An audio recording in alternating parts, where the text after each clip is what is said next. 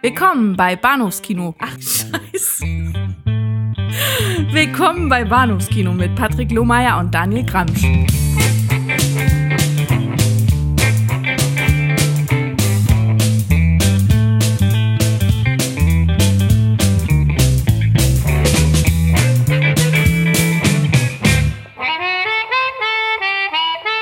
Hallo und herzlich willkommen zur Episode 225 des Bahnhofskino Podcast. Ich entschleunige mal im Intro, denn mir wurde gesagt, ich äh, spreche zu schnell. Ich solle doch meine Stimme entschleunigen, was ich hiermit tue.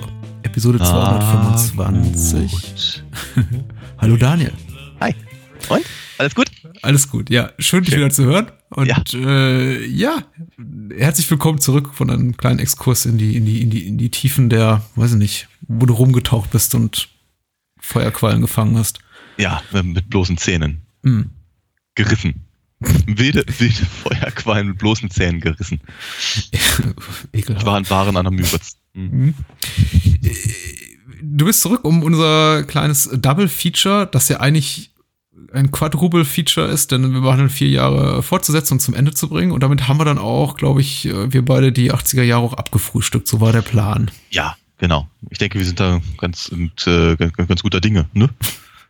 Wir reden heute über die bundesdeutschen Kinocharts 1982 und 83. Kurz zur Einführung, wie jedes Mal, wir hangeln uns an den äh, Top 100 oder Top 50 oder auch immer, was auch immer die Liste bei insidekino.de hergibt, äh, hinab von den Top-Platzierungen zu den äh, Sesselpupsern hinten und äh, suchen uns eben auch die Rosinchen raus, über die wir sprechen wollen. Und wenn wir den einen oder anderen Film überspringen, dann mag das auch daran liegen, dass wir ihn im Podcast schon behandelt haben. Richtig. Und ich glaube, das war ja auch so der grundsätzliche Gedanke äh, hinter der Entscheidung, die Kinojahre jetzt Anfang der 80er ein bisschen zusammenzupacken, da wir eben schon relativ viel rezensiert haben, regulär mhm. im Podcast, was dann 1982 und auch 83 im Kino lief.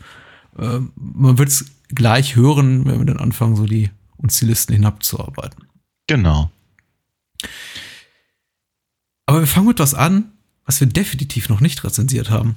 Und, Richtig. Äh, ein Film, zu dem wir beide, glaube ich, etwas äh, unterschiedliche Standpunkte vertreten.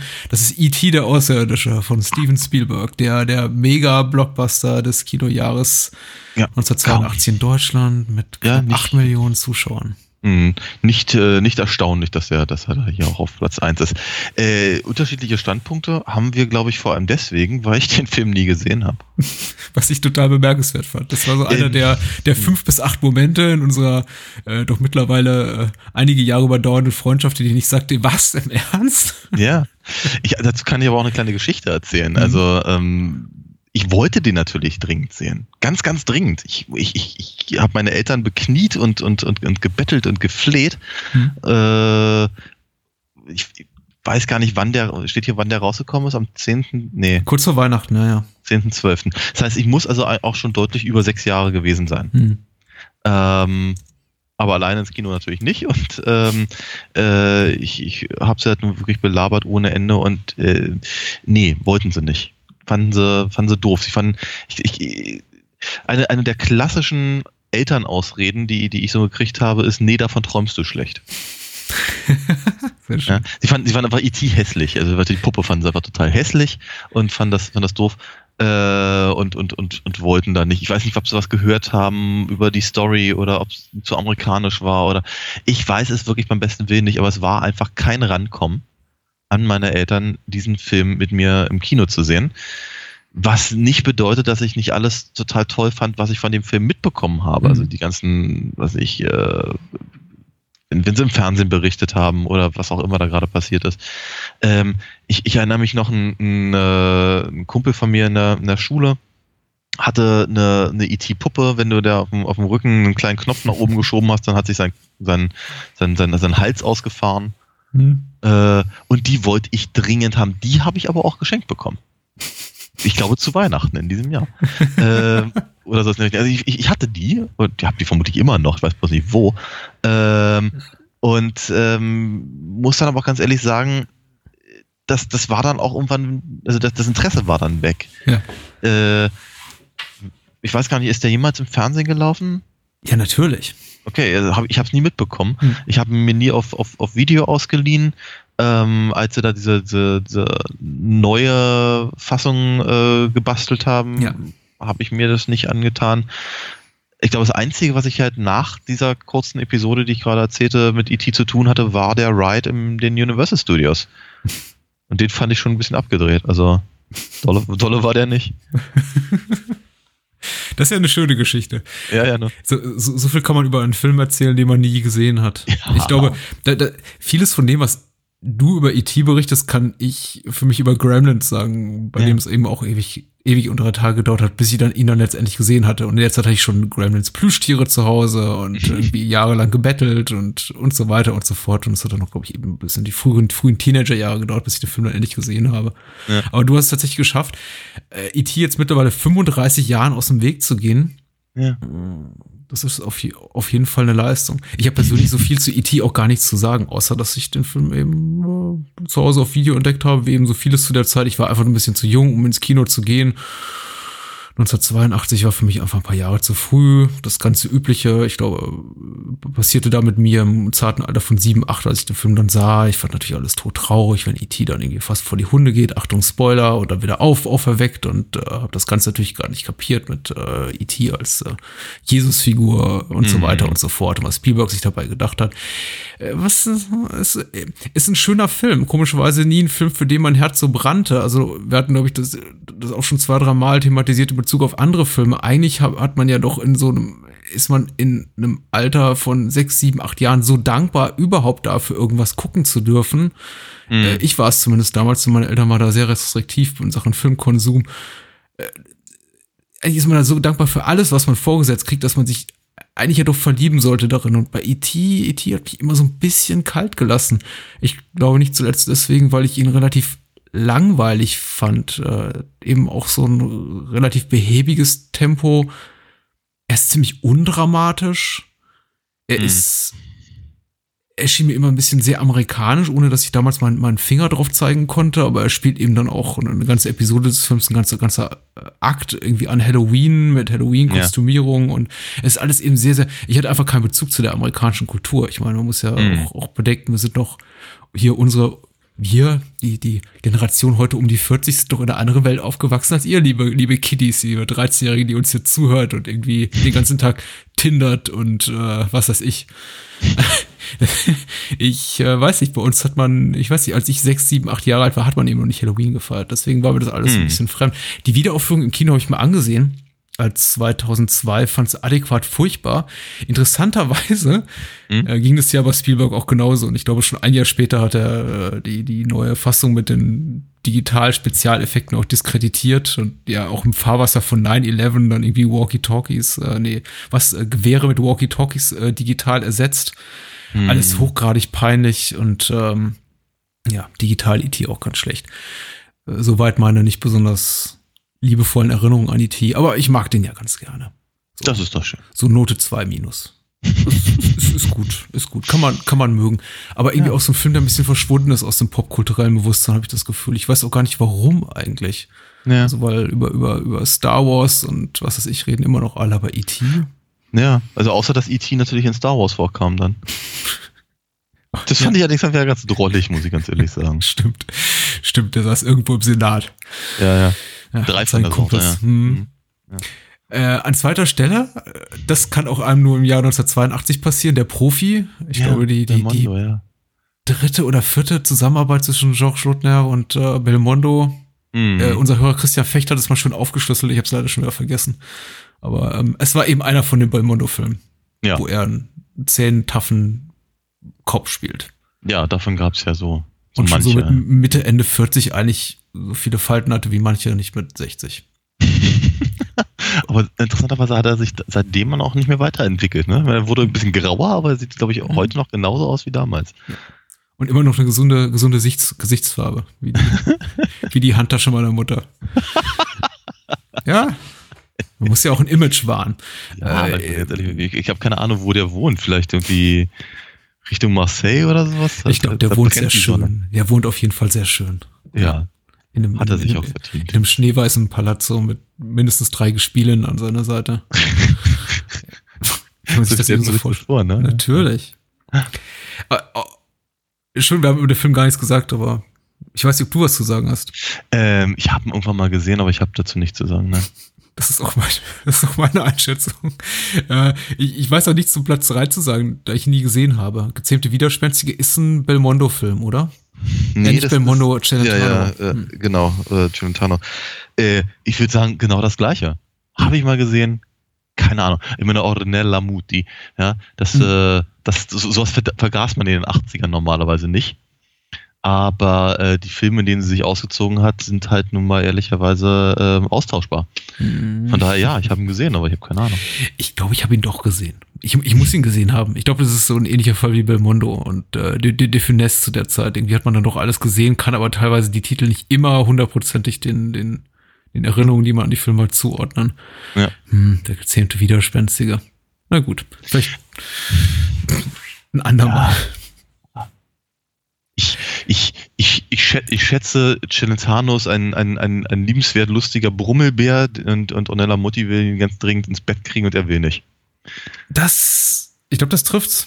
Ja. Ja, klingt gut. Ja. Hm. Äh, Conan der Barbar, jetzt mal so ganz zurück in die Anfangstage unseres Podcasts, war, glaube ja. ich, unsere zweite Episode überhaupt. Ja, ja kann, kann hinkommen. Zweiter, dritter, ja. Mhm. Und ich weiß nicht, ob dem Film damals gerecht wurden. Ich meine, so weit nee, trägt meine Erinnerung nicht. Nee, äh, wurden, wurden, wir, wurden wir definitiv nicht. Ähm, ich weiß aber, dass es eine der, der ersten äh, unserer, unserer tiefgründigeren äh, Unterhaltungen war, als wir versuchten zu analysieren und eben auch gerade diesen, diesen, diesen Kontrast zwischen äh, äh, Milius und Stone halt äh, auszuarbeiten mhm. und so. Es hat, es hat schon Spaß gemacht, über den zu reden. Ähm, ich muss auch ganz ehrlich sagen, seitdem wir darüber geredet haben, mag ich den Film um einige Klassen mehr als vorher. Hm. Ich, äh, ich glaube, es war die erste Episode. Es muss wirklich früh gewesen sein, an der ich, der ich feststelle, ich muss mich ein bisschen besser vorbereiten, wenn ich über die Filme spreche und nicht. Es reicht nicht. Äh, die die nostalgische Erinnerung trägt einen nicht e mhm. ewig weit. Und, äh, mhm. Ich glaube, war so die erste Episode, auf die ich zurückblickte und dachte, oh mein Gott, was habe ich da nur für einen Scheiß geredet. Aber ich liebe Conan. Ich liebe Conan. Ich mag, ich, ich mag ihn auch sehr. Ich mag ihn auch immer mehr, glaube ich, mit jedem Jahr, das vergeht und äh, ich würde ihn, glaube ich, gerne mal wieder bald sehen. Ja. Ja. Der ist schon toll. Vielleicht, vielleicht finden wir mal einen Vorwand, dieses nochmal zu thematisieren. Vielleicht reden wir mal über, über, über das Sequel. Wie heißt es? Conan der Zerstörer. Richtig, ja. Der Richard Fleischer-Film, hm, der aber leider nicht so gut ist. Nee. Als Kind gefiel er mir besser, aber egal. Mhm. Ja. Mhm. Genau, Robin Hood. Ja. Haben wir, haben wir letzte Woche mal ganz kurz erwähnt. Mhm. Ähm, aber hier auch nur als Wiederaufführung. Deswegen wollte ich das mal kurz, kurz erwähnt haben. Ich, ich, weiß gar nicht, ob ich ihn damals im Kino gesehen habe, als er aufgeführt wurde. Sechs Jahre könnte hinhauen. Mhm. Ich weiß, ich habe ihn im Kino gesehen irgendwann mal. Aber so eine, so eine, das, Robin, also im Prinzip fast alle Disney-Filme waren für mich ähm, früher, also in den, in, den, in den späten 70ern, an den frühen 80ern, klassische Filme von irgendwelchen kleinen Pupskinos, mhm. die den halt ein oder zweimal gezeigt haben und dann irgendwie die Kopie wieder zurückgegeben haben oder irgendwas. Mhm. Und von daher kann ich beim besten Willen nicht sagen, ob ich ihn halt bei diesen Wiederaufführungsaktionen äh, ähm, gesehen habe. Mhm. Was mich so gerade. Entschuldigung. Entschuldigung. Ja, sag. Nee, was mich gerade wundert und ich glaube irgendwie auch ein, der Grund ist, warum tatsächlich Robin, der Disney Robin Hood auch im Fernsehen lief, ist, ihr steht, der lief im Verleih von Fox ja. ging es Disney zu der Zeit so schlecht, dass ja. sie irgendwie für ihre Veröffentlichung außerhalb der ja. USA äh, irgendwie fremd lizenziert haben? Offenbar. Na, Disney, natürlich, äh, Disney, Disney ging es zu der Zeit unglaublich dreckig. Ähm, äh, eigentlich nur, eigentlich im Prinzip die gesamten 80er äh, wurden gerettet durch die Parks. Wenn sie die Parks nicht gehabt hätten, hätte Disney äh, zumachen müssen. Und dann kam und, Ariel. Und dann kam Ariel, genau. Ähm, und der gleich der nächste Film, hier auf Platz 5, Mrs. Mhm. Brisby und das Geheimnis von Nim, äh, ist, ist ein äh, massives Beispiel dafür, äh, dass eben äh, andere Studios, beziehungsweise ja, Don Bluth halt, mhm. äh, also Konkurrenten, ähm, viel mehr den tja, den Geist, den, den Zeichentrickgeist dieser Zeit einfangen konnten. Ja. Mrs. Brisby ist sehr schön gemacht und sehr düster und ein bisschen, also deutlich komplexer, äh, als man das halt von, von Disney-Filmen zu, zu dieser Zeit halt äh, gewohnt war. Ähm, ich habe den geliebt. Ich fand den total toll. Ja. Aber noch, noch mehr als den Film habe ich, glaube ich, das Hörspiel geliebt. ah, ich mochte, mochte auch Mrs.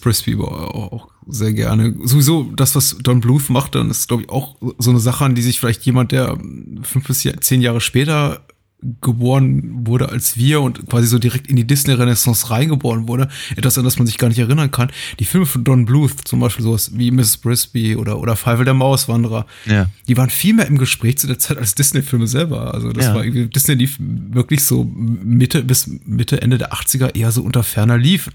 Da Mhm. freute man sich eher auf die, gut, man nannte ihn nicht namentlich, ähm, ich glaube, kein von uns war damals der Name Don Bluth ein Begriff, aber Nee, man, man kannte, er hatte irgendwie seinen Stil so etabliert und war unglaublich erfolgreich Anfang Mitte der 80er.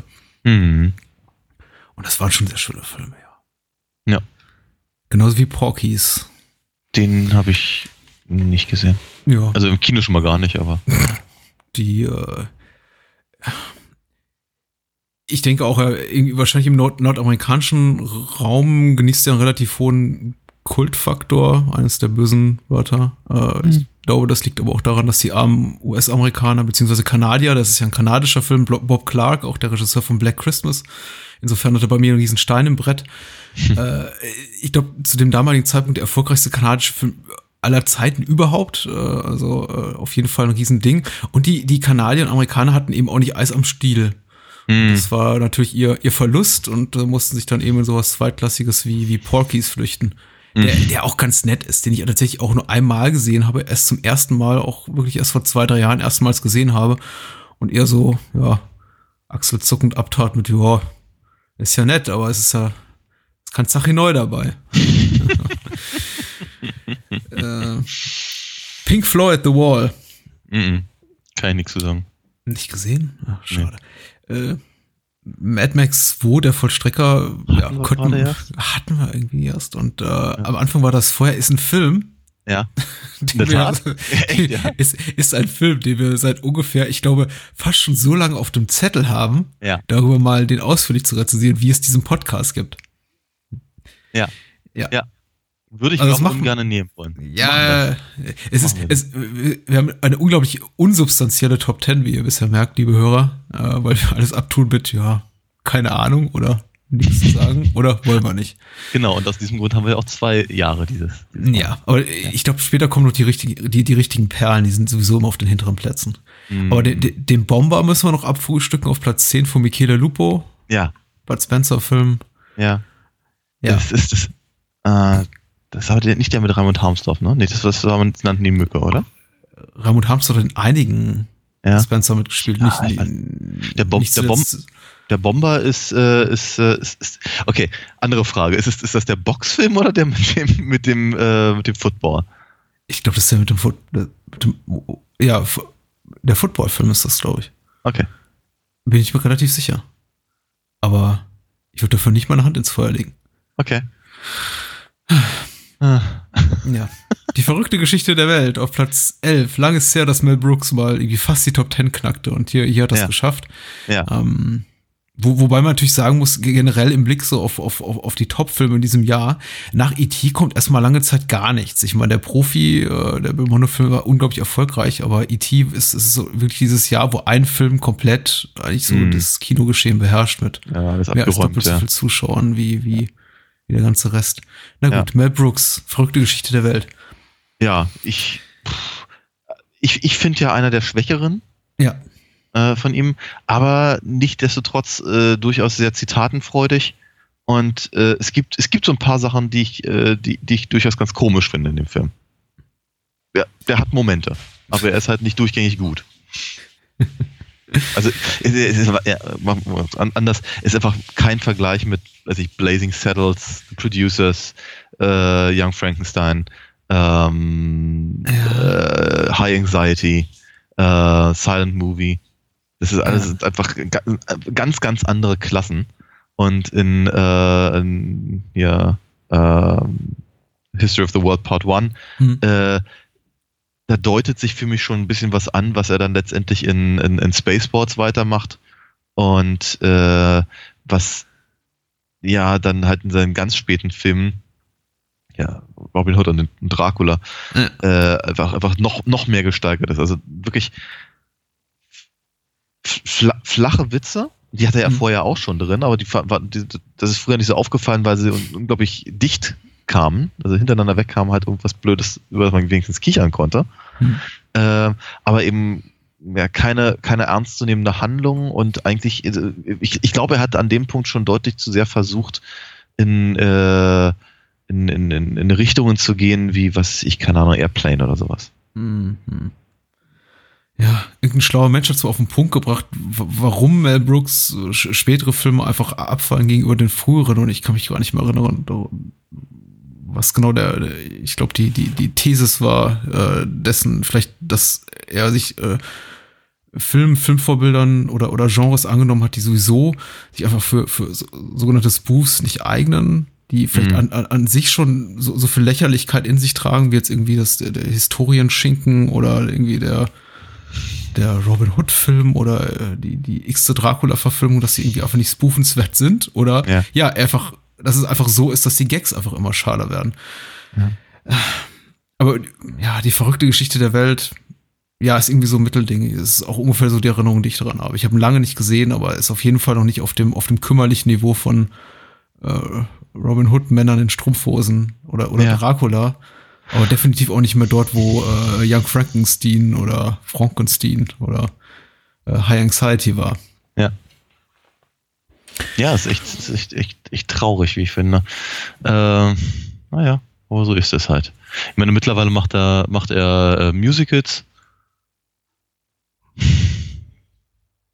und hat auch ungefähr zu der Zeit äh, mindestens einen David Lynch-Film produziert, glaube ich. Richtig, ja, ja, stimmt. Ja, ähm, ja genau. Äh, Elefantenmann. Elefantenmensch. Ja. Mann oder Mensch? Ich glaube, auf Deutsch ist der Elefantenmensch, aber auf Englisch hm. ist es äh, Elephant Man. Louis und seine außerirdischen Oh, wie ich diesen Film liebe. Ja. Ich habe ihn im Kino gesehen und ich ich, ich, ich, äh, es ist, ich finde ihn, ich finde ihn, oh Gott, ich habe, ich bin vom, als ich den als Kind im Kino gesehen habe, bin ich vom Stuhl gerutscht vor Lachen. Mhm. Das geht mir heute nicht mehr so.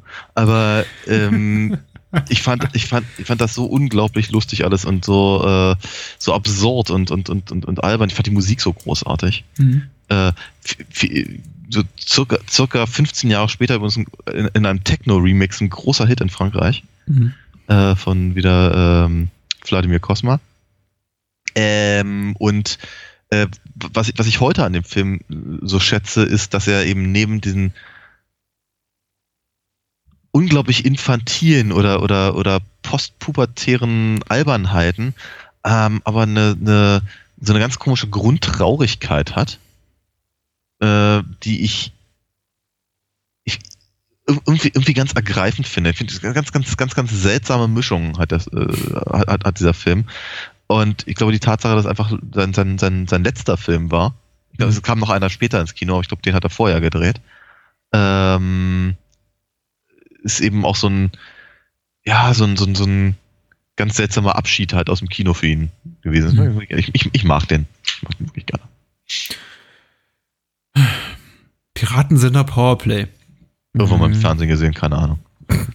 Ist, äh, auch wenn, wenn einen die Erinnerungen da auf äh, täuscht, tatsächlich der erste, glaube ich, von den Filmen, die Mike Krüger und Thomas Gottschalk zusammen gemacht haben. Es sind nicht die der Supernasen. Erste? Ja, der, der erste, der irgendwie so in, ins Gehirn gerieselt ist, sind immer die Supernasen. Aber Powerplay ja. war tatsächlich noch davor. Okay. Ich meine, das zu sagen, das ist wahrscheinlich noch der stärkste von den vier Filmen, die sie zusammen gemacht haben, ist so ein bisschen äh, ein vergiftetes Kompliment.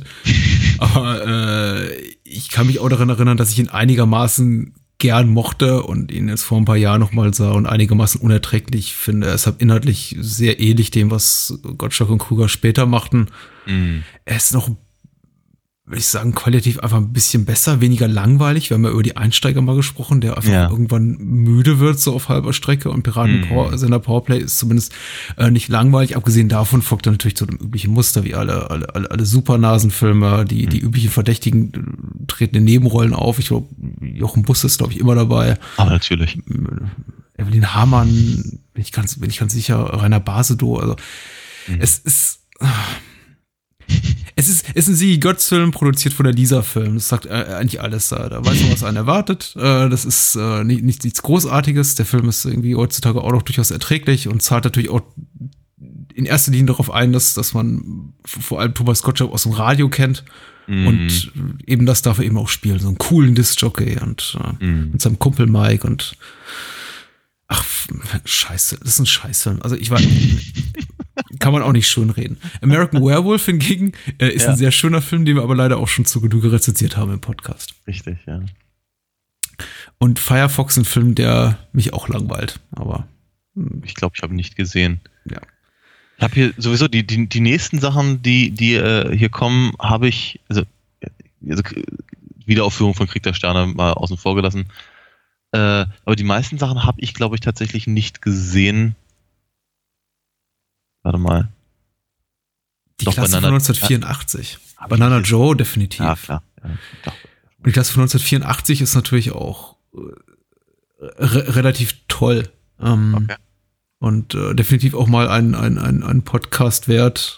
Und sei es auch nur da darum, weil, glaube ich, der Film, zumindest wenn man ihn das erste Mal sieht, so alle, alle Erwartungen, die man an einen Film eben mit diesem Thema hat, äh, Juvenile Delinquents und irgendwie, weiß nicht, Punks an der Highschool äh, irgendwie sch schön untergräbt und, und die Punks quasi so zu den, zu den Bösen des Films macht und am Ende irgendwie den, den Lehrer, Lehrer triumphieren lässt. Aber ich möchte nicht zu viel verraten. Äh, toller Film. Okay. Meister Äh, Eder, Meister Eder, ja. Meister Eder und sein. Pumuckel. Den habe ich im Kino gesehen. Ähm, ich beneide dich. ja, das ne? war tatsächlich ein Lieblingsfilm. Also so ein Lieblingsfilm, Alter von 5, 6. Ähm, ich hatte uns immer das Gefühl, vielleicht, vielleicht äh, kannst du mir trivia-mäßig hier aushelfen, aber ich hatte das Gefühl, dass sie den, äh, den Kinofilm für die Fernsehfassung Mhm. äh, neu gedreht haben, zumindest äh, szenenweise. Ich glaube, ich, Ja. glaube, ich glaube, ein paar Schauspieler kamen dann in der Fernsehserie nicht mehr vor. Und zumindest die Szene mit, Szenen mit denen haben sie, haben sie äh, neu gedreht. Ansonsten ist der Kinofilm, glaube ich, die ersten beiden Folgen der Serie. Mhm. So in dem Sinne. Er ist auf jeden Fall, also er er ist definitiv strikt dreigeteilt, er fühlt sich irgendwie komplett episodisch an. Ich glaube, die, die, die letzte Episode ist dann die im Wirtshaus, die ich auch mal irgendwie so am tollsten fand. Oder der unsichtbare Kobold, seine, die, die, Ja. Die, die, die Knödel durch die Soße auf den Tisch rollt und am Ende alles äh, drunter und drüber geht. Ja. So, sowieso, tricktechnisch äh, ähm, auf, auf äh, zumindest für Deutschland und für 1981 auf allerhöchstem Niveau. Ein paar Jahre vor, vor Roger Rabbit. Ja. Ja, das, Das muss man ganz ehrlich sagen. ja. Es ist, und, und, eine Zeit, in der eben auch jemand wie, wie, wie ein Gustl Beihammer und ein Hans Klarin in Talkshows sitzen durften und äh, Ja. richtige, richtige Promis waren. Dann plötzlich nicht Ja. nur TV, sondern auch Kino-Prominente. Ja. Das, ähm, ja. Na, Hans Klarin ja sowieso schon. Und, und, und, und ich meine, äh, Gustl wir vielleicht in etwas anderen Fächern, aber ich meine, das ist, ich finde, ich meine, gut, Hans Klarin hat halt immer, immer schon die Stimme gegeben. Mhm. Äh, Gustl wir ja nicht. Erstaunlich, dass er, dass er, dass er, dass er das äh, gemacht hat. Hm. Sowieso, äh, das ist jetzt vielleicht, eh, vielleicht, vielleicht ein bisschen weit gegriffen, aber irgendwie zu der Zeit eine unglaublich große Affinität auch zu, zu, zu Serien im, im Fernsehen, die in, die in München oder in Süddeutschland spielten, so mit richtig Mhm. Lokalkolorit. Ja. Äh, von, von Kir Royal über Meister Eder oder Polizeiinspektion 1, so was da alles im Kino lief, irgendwie, das war so, ich glaube, also ein bisschen mein, in Erinnerung an meine Kindheit ist auch immer so von meiner Warte aus ist auch immer, dass, dass, dass, dass Deutschland im Fernsehen eigentlich meistens Bayern war. Ja. Zumindest wenn man in Westdeutschland wohnt. Mhm. Und äh, die heimliche Hauptstadt sowieso München. Und die meisten Serien spielen auch in München. Das war irgendwie so, das war irgendwie, oder, Mhm. die interessanteste Stadt. Da traf sie ja für die Prominenz und da spukten Kobolde und äh, da wurden eben, eben, eben Kriminalfälle gelöst und ja, klar. Ich meine, wen interessierte schon Bonn oder Berlin zu der Zeit? ja. Bonn interessierte wirklich niemanden, das wahr, ja. Da hat sich auch nicht viel daran geändert. Ähm, Der Blade Runner. Ja. Viele Jahre später im Fernsehen gesehen, in mehreren Abschnitten, weil ich immer ein, eingeschlafen bin dabei. Hm. Ähm, ich habe aber auch irgendwie immer den Fehler gemacht, den mir äh, immer zu versuchen, irgendwie nachts um eins oder was anzufangen, den zu Mhm. gucken. Ähm, ich habe, keine Ahnung, irgendwie immer eine halbe, dreiviertel Stunde ausgehalten. Ähm, ich kannte, glaube ich, die Musik von, von Vangelis, bevor ich den Film sah Mhm. ähm, hab mir, ich, ich, ich kan, wusste von dem Film und ich habe mir ganz fest vorgenommen, ihn zu mögen. Und dann, wie gesagt, bin ich halt immer dabei eingeschlafen und fand es irgendwie total doof, dass ich den, dass ich da mal eingeschlafen bin. hab, hab's aber auch ein bisschen auf den Film geschoben, weil er eben halt, naja, verhältnismäßig ruhig ist für Mhm. einen Science-Fiction-Film.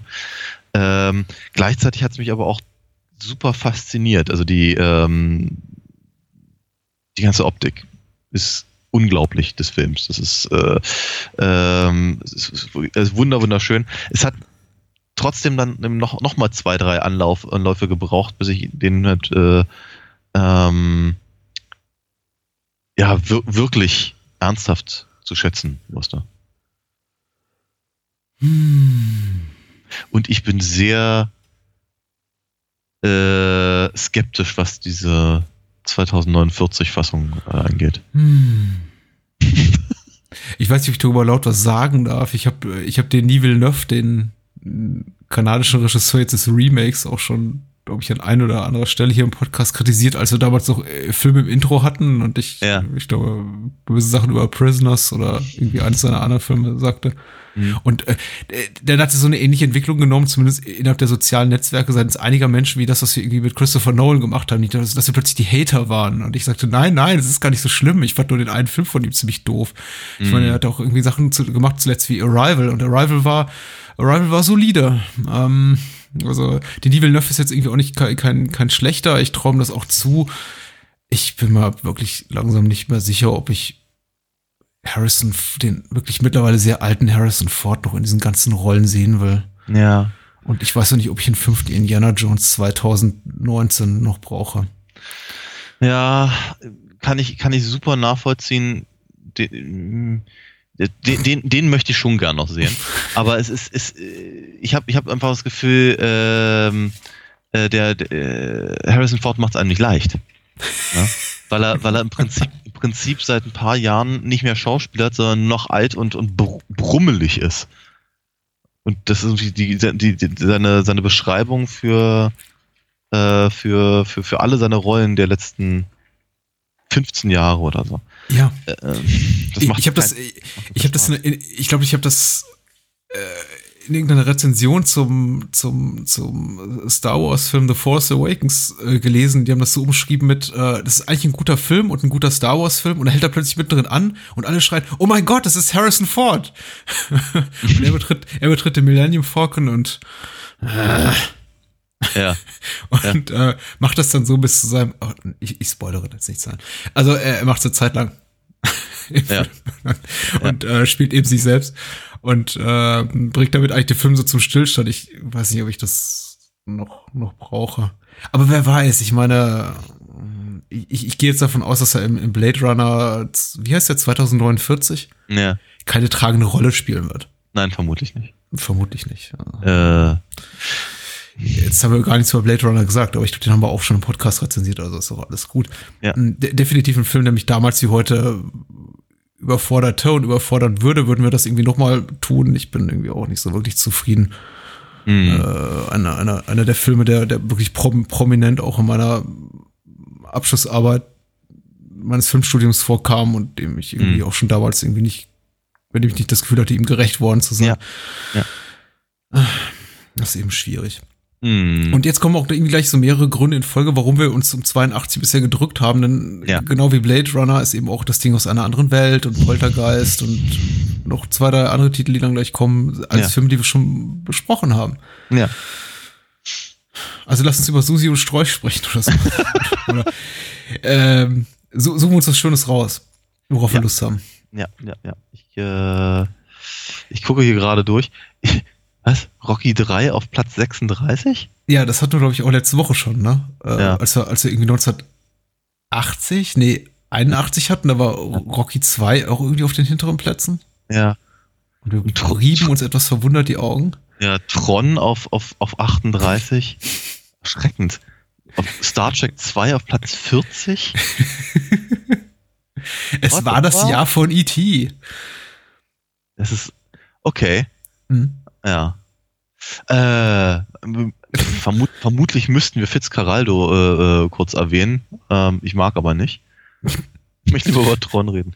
Äh, Ich liebe Werner Herzog und ich bin, das ist jetzt vielleicht auch ein Sakrileg, aber aber ich, ich mag nicht sein, so gern seine Sachen, die er mit Klaus Kinski gemacht hat. Wobei Fitzcarraldo schon toll ist. Ich glaube, das ist der letzte Film, den sie zusammen gemacht haben. Ja, das äh, hier Ag Agere. Agire kam. Agire war doch davor, oder? Nee, War warte das? mal. Oh je, nee. Nee, jetzt wird's ganz schlimm. Äh, hätte ich die Zeit, würde ich das alles rausschneiden. Und wir würden Okay. unglaublich kompetent wirken. Aber äh, äh, Fitzgeraldo auf jeden Fall relativ spät, glaube ich, in der, in der Zusammenarbeit zwischen den beiden. Vielleicht, vielleicht die vorletzte Film, ich weiß auch gar nicht so Na gut. So richtig. Nosferatu war davor. Ja, das ist klar, ja. Ja, das ist klar, sagst du. Entschuldigung. Ähm, ich, ich wollte zumindest doch Asterix erobert Rom erwähnen. Ich weiß gar Oh nicht ja. warum, aber irgendwie sehe ich so als, als, als irgendwie auch so ein bisschen Pf- Pflichterfüllung. In, insofern einfach, dass man den mal erwähnt haben muss, weil er doch eine relativ schwerwiegende Bedeutung hatte in, für, meinen, für meine so filmische Sozialisation. Aha. Oder eher so, äh, ja, nicht wirklich in dem Sinne, dass er prägend war, sondern nur in dem Sinne, dass ich ihn einfach bis zum Erbrechen oft wieder und wieder gesehen habe, da er bis, also bis heute noch vielleicht nicht der beste Asterix-Film ist, aber meiner Meinung nach immer noch irgendwie der unterhaltsamste. Er ist Weil sich, nicht mehr glaub der ich, irgendwie aus- ja. Ja, er speist sich eben aus ungefähr acht verschiedenen Asterix-Alben, aber nimmt eben immer nur so die besten Episödchen da Ja. Ja. und mit einer eigens erfundenen, glaube ich, Rahmenhandlung und Richtig. macht eben was Eigenes draus. Und das ist Genau. eben Ja, schön, die- weil dadurch eben dem ständigen Vergleich auch mit der Comicbuchvorlage so ein bisschen entgeht. Richtig, genau. Ähm, und er, er, er unterliegt nicht diesem, diesem komischen Zwang, den sie im Kino haben, wirklich bei jedem der Asterix-Zeichentrickfilme und noch viel schlimmer bei den äh, Asterix-Realverfilmungen der letzten Jahre, äh, immer noch einen draufsetzen zu wollen und einfach die, die Humorebene, auf der Asterix funktioniert, einfach nicht zu verstehen. Na, dass im Slapstick äh, trotz, trotz der, der, der, der haufenweise verprügelten Römer und, und untergehenden Piratenschiffe und wegrennenden Wildschweine einfach auf einer ganz anderen, auf einem ganz anderen Level funktioniert in den, in den Comics, als eben äh, in diesem brachialen Klimbim-Humor, den sie dann gerne mal in die, in die, in die Filme gebracht haben. Und äh, Asterix erobert Rom ähm, äh, ist dahingehend eben, ja, erfrischend, erfrischend Mhm. eigenständig. Ähm, ist ja der mit den, mit den Herkulesschen äh, ähm, ähm, Prüfungen, die sie bestehen Genau. müssen. Äh, da sind dann zwar auch so, so, so Eigenheiten drin, wie das auf einmal in der Metro stehen von, von, von, von, von Paris und so. äh, äh, und im Übrigen der einzige Auftritt von Umpapa ähm, im Kino, was ich, was ich ganz toll fand, weil Um- Umpapa mochte ich auch sehr gerne als, als, als Kind. Wir hatten irgendwie ein altes Zackheft davon. Ähm, äh, aber eben einfach auch, auch so, so, so, so wundervolle kleine Vignetten, die eben auch so in den, in den äh, allgemeinen Sprachgebrauch ein- ü- übergegangen sind, wie Pass Passierschein A38 und sowas. Wundervoll. Ich mag den gerne. Ja. Mm. Ähm, Tron? Tron? Tron? Ja, Tron habe ich gesehen, ein paar Jahre später, muss so 85 gewesen sein, Mhm. da lief der nämlich im äh, österreichischen Fernsehen. Und ich war völlig außer mir, dass das österreichische, also das ORF, ja, immer da, also, ja, also nur, der- nur der Vatikan ist katholischer, ja, ähm, äh, hier äh, einen, einen solchen Film im, im, im Abendprogramm zeigen und glaube ich am, am nächsten Morgen nochmal wiederholt haben. Ah, Ich habe doch beide Male gesehen, wohlgemerkt. Sehr zum Leidwesen meiner Eltern. Ähm, und äh, ich war, ich war hin und weg. Ich äh, hat mich, hat mich komplett umgeblasen und ähm, äh, aus irgendeinem merkwürdigen Grund ist er vorher aber auch ein bisschen an mir vorbeigegangen. Es mag daran liegen, dass er hier nur auf Platz Mhm. 38 ist. Ähm, unmittelbar hinter, hinter Tron ist Roar. Was mich jetzt so ein bisschen überrascht, dass er überhaupt mit einigem. Äh, Erstmal überrascht es mich tatsächlich, dass er überhaupt in Deutschland im Kino lief und dazu auch noch mit, mit einigem Erfolg. Der Film ist eben als Film überhaupt nicht bemerkenswert, aber eine filmhistorische Kuriosität. Ähm, man muss ihn nicht gucken, aber die Entstehungsgeschichte zu Roar ist unglaublich interessant. Es ist ein Film, in dem eine äh, Familie unter Löwen lebt und äh, eben von diesen noch angefallen wird und sich später gegen diese, diese erwehren muss. Okay. Und das äh, ist ei- einigermaßen kompetent gemacht und so leidlich unterhaltsam. Ich glaube, der Film ist viel, viel zu lang.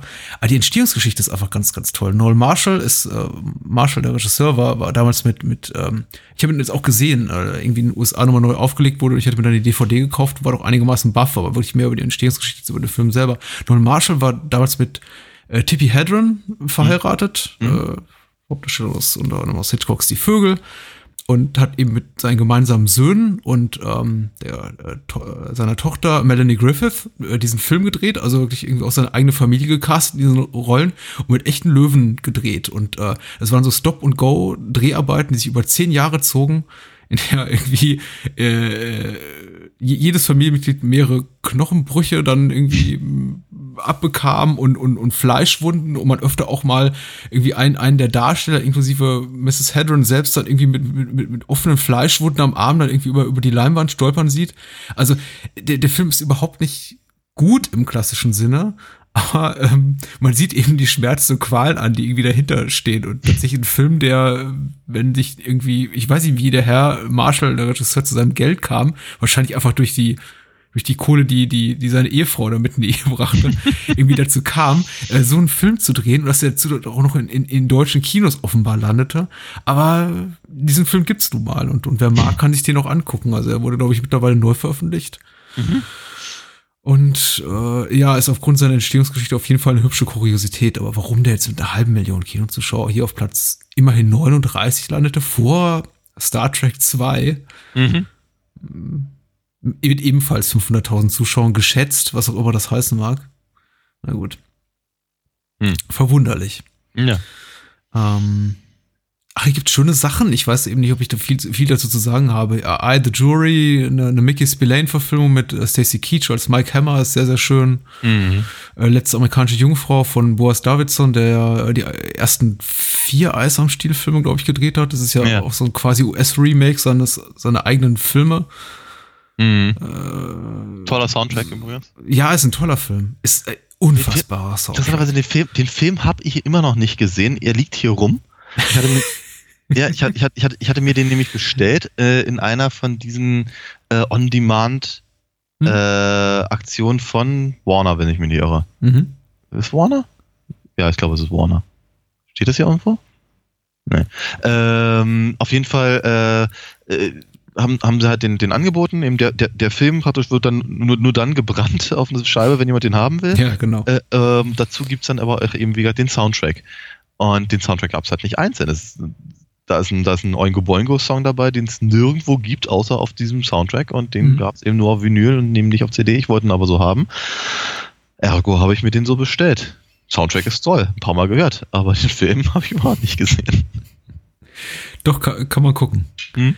Hm? Hm, auch, haben wir eigentlich über Time Bandits gesprochen? Nee, aber der, also der, auch, auch der ganz dringend, wie äh, am Anfang war das Feuer. Ich will den irgendwann mal machen. Hm. Liebe den nämlich auch heiß und innig. Hm, vielleicht mit, mit einem anderen Film, mit kleinen Menschen. Ein anderer Film mit kleinen Menschen, ja. Hm. Hm. hm. hm. Äh, eine Menge Wiederaufführungen folgen. Hm, nicht zuletzt der Clue und Alien. Gute Zeiten damals, wenn irgendwie Filme ein paar Jahre nochmal danach, nach der Erstaufführung nochmal im Kino liefen. Ja. Aber eben auch noch so die letzten, die letzten ein, zwei Jahre vor dem Videothekenboom, muss man ja sagen. Ja. Da, da ging sowas noch. Mhm. Hm. Ich bin mir irgendwie, habe ich das Gefühl, Tote tragen keine Chaos, haben wir letztes Mal schon besprochen, oder? Da hatten wir ganz kurz drüber gesprochen, ja. Mhm. Warum Aber ist er hier schon wieder? Ich glaube, wir hatten, ich glaube, wir hatten ihn nur mal ganz kurz erwähnt. Mhm. Aber nicht, aber nicht, ähm,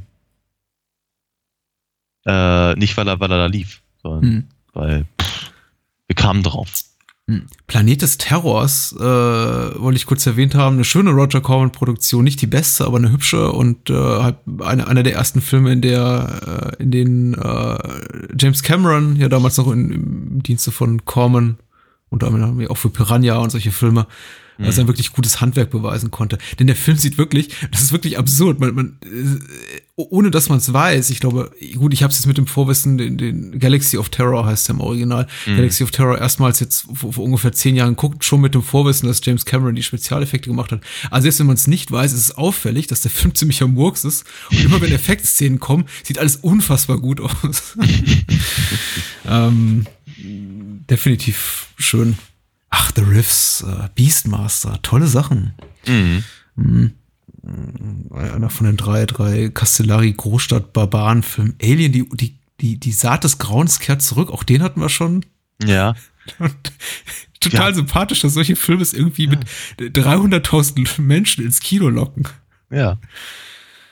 Ach du, da wir, wir sind ein, einige Sachen, die wir, ähm, die wir, die wir schon hatten. Also zum Beispiel später kommt noch das Söldnerkommando und Hm. Arthur Herr des Oh. Feuers. Uh, Ja, ja, das Söldnerkommando. Ja. Äh, aber ich. Äh, hat man eigentlich damals auch schon so wild zensiert? Wurde da irgendwie Sie Sie Siegfried Rauchs äh, platzende Brust in, in Alien, die Saat des Grauens, rausgeschnitten? Ich bin mir gar nicht so sicher. Boah, soll ich das wissen? Ich weiß es auch nicht. Nee. Hm. Ähm, Ich habe tatsächlich nichts weiter, über das ich äh, reden wollen würde über in diesem, diesem Film, ja. du bist äh, lass mir nur eine Sache sagen. Ja, rein. Schmidt, Eckhard Schmidt, der Fan. Ja. Äh, großer Skandalfilm. Oh, Okay. Komischerweise, trotz, trotz Riesenskandals damals bei Erscheinen, kein Publikumsmagnet, ganz offensichtlich, mit gerade mal gut 200.000 Zuschauern. Ganz, ganz großartiger Film. Deutscher Horrorfilm. Blutjunge Desiree äh, Nosbusch äh, verliebt sich unsterblich in einen, in einen Popper, in einen Popstar. Äh, nicht in einen Popper, in einen Popstar. Popper konnte man auch sein, ohne Popstar zu sein. Aber in einen Popstar aus dem Fernsehen, äh, stellt ihm nach, kommt ihm irgendwann nahe und äh, Dinge laufen nicht so, wie, wie sie sollten. Ich glaube, Hm. immer noch in Deutschland indiziert oder zumindest mit einer FSK ab 18 Freigabe bestraft. Ziemlich harter Tobak. Ja. Absolut ungewöhnlich, sowohl für die damalige Zeit wie irgendwie auch aus heutiger Perspektive. Ich habe den Film mit viel, viel, viel, vielen Jahren Verspätung erst jetzt erstmals gesehen, vor, vor zwei, drei Jahren. Und ich fand den ganz, ganz großartig. Und es ist irgendwie so einer der Filme, die man sich ansieht und denkt, ach, sowas wurde mal in Deutschland gemacht. Das ist ja interessant. Also so die, die Art von Gedanken, die einem überkommt, wenn man einen Actionfilm sieht wie Die Katze Ja. oder einen, äh, einen deutschen Genrefilm wie Der Fan und äh, Filme, die man vielleicht, die, die nicht zwangsläufig jeder äh, mögen muss, aber von denen man schon eindeutig sagen kann, ach cool, dass sowas in Deutschland möglich ist. Ja. äh, ich würde jedem, der ähm, genreaffin ist, der Fan empfehlen. Das ist wirklich ein, ein super Film. Genauso wie viele andere Sachen, die hier noch stehen. Anschlag bei Nacht von John Carpenter. Aber wir können auch gerne, äh, oder der Höllentrip von Ken Russell Ja, aber auch Super. das steht ja so auf der Ja. weiteren Liste, ne? auf der weiteren Liste. Unsere Liste ist so verdammt lang. Ja, das ist richtig. Und äh, äh, wir können einfach über, das Kinojahr 1983 sprechen. In der Hoffnung, dass da vielleicht noch nicht ganz so viele Sachen sind, die wir schon, äh, die wir noch auf der Liste haben. Ja. Der Rückkehr der Jedi-Ritter. Ja. Evox. Murks? Evox, nicht Ach, Evox. Evox, ja, ja. Ja. Ähm, hatte ich, glaube ich, letztens auch schon, auch schon äh, erwähnt. Das ist schon wieder so lang her. Ja. Wie gesagt, ähm, den, den durfte ich im Kino sehen. Hm. Äh, ich war hin und weg. Ich erinnere mich auch noch an diese fast dass ich dreiviertelstündige Making-of-Episode von, weiß ich, keine Ahnung, Kino Kino oder sowas Mhm. hieß das? Oder Kintop oder keine Ahnung, irgendeine komische ZDF äh, äh, Kinosendung, in der man immer sehr, sehr dröge über, äh, über spannende Sachen redete. Ähm, und ähm, ja, wie gesagt, ich meine, ich hätte den, den auch so sehen wollen, aber dann spätestens danach, äh, nachdem sie, weiß ich, Jabba gezeigt haben und eben die, die ganzen anderen äh, äh, Insassen seines Palasts und die, und die Ewoks, dann musste ich die natürlich ganz dringend sehen, aber Mhm. wird auch sonst, ja, wird riesengroßes Ding. Ich habe die im, in, dann in, danach in Wochenabschnitten äh, rückwärts praktisch gesehen. Rückkehr der Jedi-Ritter und wie weiß ich, zwei Wochen später das was in äh, äh, äh, Empire und nochmal zwei Wochen später dann endlich mal Krieg der Sterne. Und ne, ja, vor allem eine Menge Geld ausgegeben für Spielzeug. Oder ausgeben lassen, vermute ich zu dem Zeitpunkt noch. Hm. Ich glaube, eine der wenigen Star, Star Wars Ane- Anekdoten meinerseits, die ich noch nicht erzählt habe, ist, dass ich die Filme, glaube ich, nie in chronologisch korrekter Reihenfolge gesehen habe. Zumindest nicht erstmals und direkt gesprungen bin von Krieg der Sterne zu Rückkehr der Jedi-Ritter. Ah, Was jetzt nicht unbedingt verkehrt ist, denn ich glaube, so für ein, für, für ein junges Hirn wie meins damals ist Mhm. wahrscheinlich äh, Empire Strikes Back am reizlosesten. Zumindest empfand ich das damals Ja. so. ja. Äh, weil einfach am erwachsensten und Rückkehr der Jedi-Ritter bietet, bietet eben ein paar mehr, ein paar mehr Schauwerte. Hm. Wobei, ich bin mir nicht sicher. Also ich weiß nicht, wie weit ich jetzt meinem Verstand da trauen kann, wenn ich 30 Jahre zurückdenke, aber ich meine auch schon im zarten Alter, so von 7, 8, 9, die Evox nicht besonders cool gefunden zu haben. Hm. Ich weiß nicht, wen die ansprechen sollten. Mich sprachen die damals schon nicht an. Aber ja, klar, der Rest, äh, hier, Leia in ihrem schönen Kostümchen, in ihrem hübschen Nichts, was sie da trägt und Jabba. Dafür war ich, ja, aber nee, da, dafür, dafür war ich noch zu jung. Also um das hübsche Kostümchen Nee. äh, wirklich wertschätzen zu können. Es, ja. Ach, es war eher so, ein- so, ein- so ein lüsternes Scha Schamgefühl. Lüstern, nee, lüstern war ich damals nicht, wäre schon lüstern, pu- präpubertär. So wirklich, aber es war so, es hatte irgendwie sowas ein bisschen einen Hauch von etwas Verbotenem. Und irgendwie so die, die, der, Moment, in dem man die Videokassette dann anhält oder irgendwie auf, auf, auf Stopp drückt, wenn die Eltern reinkommen und äh, die dort ihrem Kostümchen da sitzt. Und irgendwie, ich glaube, auch allein aufgrund dessen fand ich es dann doch irgendwie reizvoll. Aber klar, irgendwie Haupt, Haupt, Haupt, äh, Reiz war natürlich äh, andere Dinge. Hm. Ja. Nee, das auf jeden Fall. Ähm, ich glaube, ich mochte die Ewoks. Äh, Das, und das Rancor-Monster sah, das ist zum Beispiel etwas, was ich damals irgendwie doof fand, weil, weil die Stop-Motion-Animation wirklich nicht gut war, vor allem für so eine Multimillionen-Dollar-Produktion. ja, ich wusste ganz genau, dass es davon ein Spielzeug gibt und ich fand's toll. Ja, und, ich wollte dieses Viech haben. und, hab's und nicht rückblickend wirkt natürlich gerade das Rancor-Monster unglaublich äh, sympathisch so in seiner Machart. Ja. so. ja, so schon unperfekt. Mhm. Hm. Richard Marquand, Marquand, Marquand. Hat der danach noch eine Karriere gehabt? Keine Ahnung. Was ist denn eigentlich dran an dieser komischen, äh, äh, diesem Gerücht, dass der David Lynch das machen sollte? Ja. Ich glaube eher nicht so. Ich glaube, ich glaube, er selber hat irgendwie dazu äh, gesagt, irgendwie äh, hat er wohl kein, keine zwei Minuten drüber nachgedacht oder so. Irgendwas in der Richtung. Ich bin nicht so sicher. Also immer wenn Regisseure, äh, wenn vor allem irgendwie ähm, äh, retroaktiv Regisseur genannt werden, die ja eigentlich diesen Film ursprünglich hätten machen sollen, denke ich mir auch oft so, ja, aber wie weit war das jetzt schon wirklich, äh, Mhm. Wie weit war, wie weit fort, fortgeschritten waren die Pläne da eigentlich auch? Ich meine, manchmal ist es eben belegbar, dass auch tatsächlich ein Regisseur da schon aktiv eine Handhabe drin hatte, wie jetzt ein Jodorowsky in, in Dune, der Mhm. schon ein, zwei Jahre an einem Projekt gearbeitet hat. Aber manchmal sind eben auch diese, bleibt es eben auch bei, hey, äh, irgendjemand spricht David Lynchs Agenten an, von wegen hat er Zeit dafür und David Lynch sagt, nee, nee, ich bin so mit Dune, Dune beschäftigt, ich habe keine Lust darauf und das war es dann Mhm. eben auch. Und Mhm.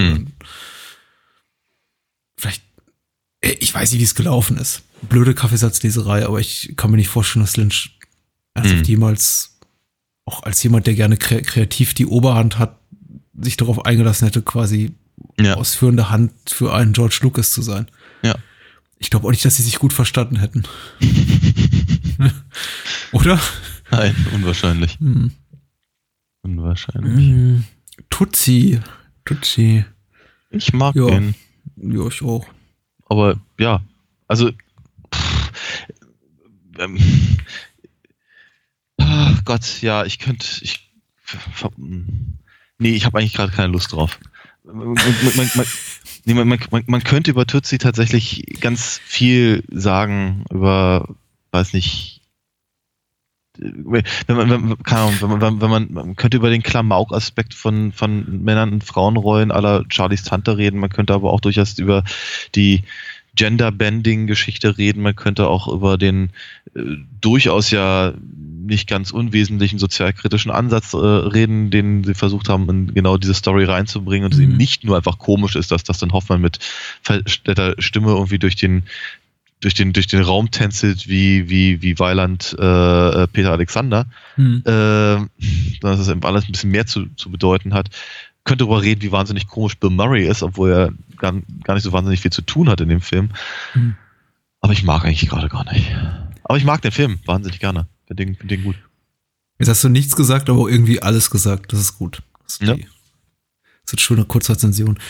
Äh, ja, Octopussy sei mal namentlich erwähnt. Wir haben ja die ganze Bond-Reihe schon durchgekaut, 2015. Ja, Octopussy, glaube ich, in meiner Erinnerung immer noch der, der schlechteste Moore-Bond. ja, ist äh, fehlgeleitet an vielen Stellen. Hm. Es, es ist bereits müde, aber er hat Mhm. noch nicht diesen, diesen angenehmen Camp-Faktor, den er dann noch mal in ähm, View to Kill Kill hat, aufblitzen lässt. Ja, ja, ja.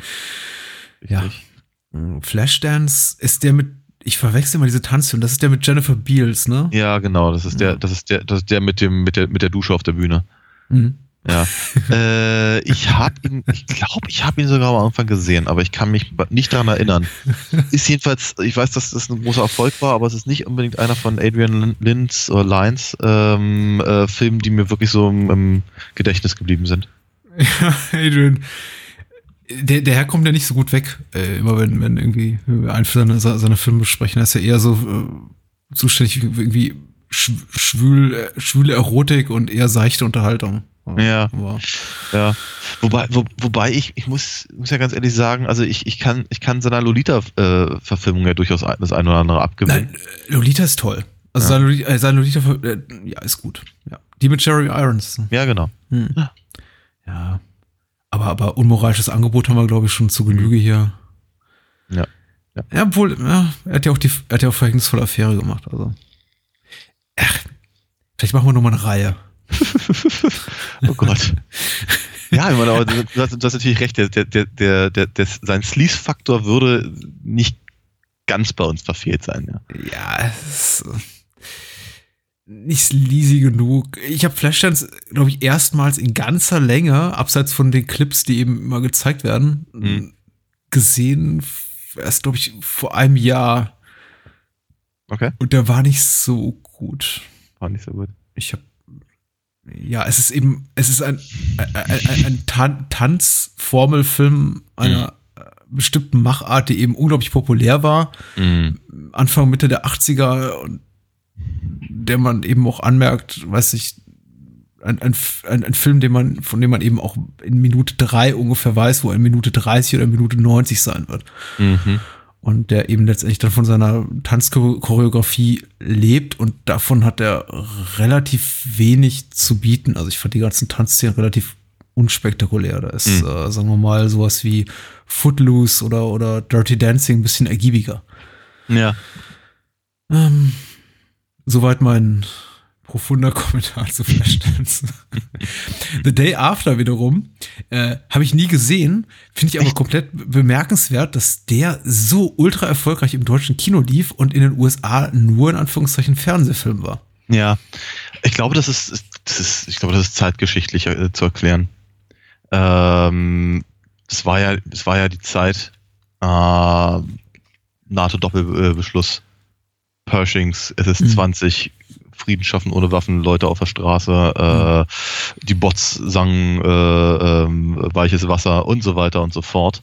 Ähm, die, die alternative Liste in Berlin und beziehungsweise die Grünen halt im, im, im, im, äh, im Rest Deutschlands äh, kamen so langsam in den in den in den in den mainstreamigen ins mainstreamige Bewusstsein und so weiter und so fort. Ich denke, das hat ganz viel damit zu tun, dass sich eben Leute über solche Sachen Gedanken gemacht haben also der Film ist ja voll mit Stars, muss man auch mal ganz ehrlich sagen. Also er eignet sich durchaus für, für eine Kinoauswertung, allein da deswegen. Ähm, und äh, das mag der Grund sein, warum er eben erstens nicht nur also ins Kino gekommen ist, sondern zweitens auch, auch Erfolg hatte. Mhm. Ich habe den viele Male gesehen tatsächlich. Mhm. Äh, nicht im Kino, aber ich habe ihn im Fernsehen gesehen, ich hatte ihn in der Schule gesehen mal. Ähm, und ich habe über, äh, es ist, ich glaube, in meiner allerersten Hausarbeit, die ich geschrieben habe an der Uni, habe ich äh, zumindest in Auszügen was darüber geschrieben. Es war nicht mal eine filmwissenschaftliche äh, Hausarbeit. Ja, egal. Ähm, ist, ein, ist ein eindrucksvoller Film. Ich glaube, ich habe was nachzuholen. Ja. Mhm. Die Supernasen habe jetzt keine Lust mehr drauf. Nö. Gandhi, Gandhi, Gandhi ist die Art, weiß nicht, für mich, tut mir leid, ich werde wieder sicher einige Menschen kränken, einige unserer Hörer, aber für mich die Art von vergessenswertem Hollywood-Prestige-Kino der 80er, das ich irgendwann mal so gesehen und auch sofort wieder vergessen habe. Ich finde Gandhi ist so ein einigermaßen so mittelmäßig eindrucksvoller Film. Der hat schon ein paar schöne Bilder. Ja. Das hat zum Beispiel Miss Daisy und ihr Chauffeur sicher auch und äh, Filme dieses Kalibers. Aber eben auch so die Art von Filmen, die, die, die mich als deren Publikum ich einfach nicht bin. Das ist ja. weder damals noch heute. Ja. Ja? Okay. Ganz gut. Rambo. Äh, ich weiß nicht, wie oft wir über Rambo gesprochen haben, ohne jemals Rambo im Podcast zu machen. Vielleicht sollten wir auch einfach mal Rambo im Podcast rezensieren. Ja, ich wäre ich wär sehr dafür. Hm? Ja. Äh, und vielleicht unsere nächste Reihe. Hm. Äh, ähm, Fliegende Auge wiederum. Ja. Absoluter äh, Lieblingsfilm in, in jungen Jahren. Mhm. Geiler, geiler Helikopter mit allen Schikanen. Roy Scheider fand ich ja sowieso hammermäßig, egal wo er mitspielte. Marathonmann, mhm. Weiße Hai, äh, French Connection hier, Brennpunkt Brooklyn, mhm. immer toll. Roy Scheider ist immer super. Und dann dieser, ist ja, ich meine, und, und, und äh, äh, Roy Scheider war zum Zeitpunkt von das fliegende Auge auch schon so in seiner äh, Belmondo ähm,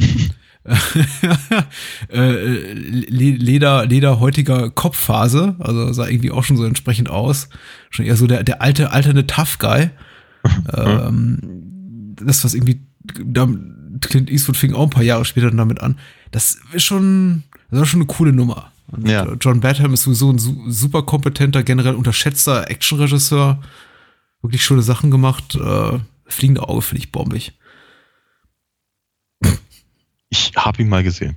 Du hast ihn mal gesehen. Du bist doch Musical-Fan. Hast du Carmen gesehen? Carmen? Mhm. Nee. Nee. Glaube nicht. Nee. Sieht auch, ähm, hier ist das Poster abgebildet. Hm. Nicht so ein nee. Film, nicht noch ein nee. Film, aus der mich anlacht. Nee. Nee. Was habe ich denn hier noch gesehen, tatsächlich? Der dunkle Kristall habe ich, äh, äh, hab ich gesehen, aber auch nicht im Kino. Auch einer von dieser Sorte von Filmen, die ich ganz dringend im Kino sehen wollte und dann nicht durfte.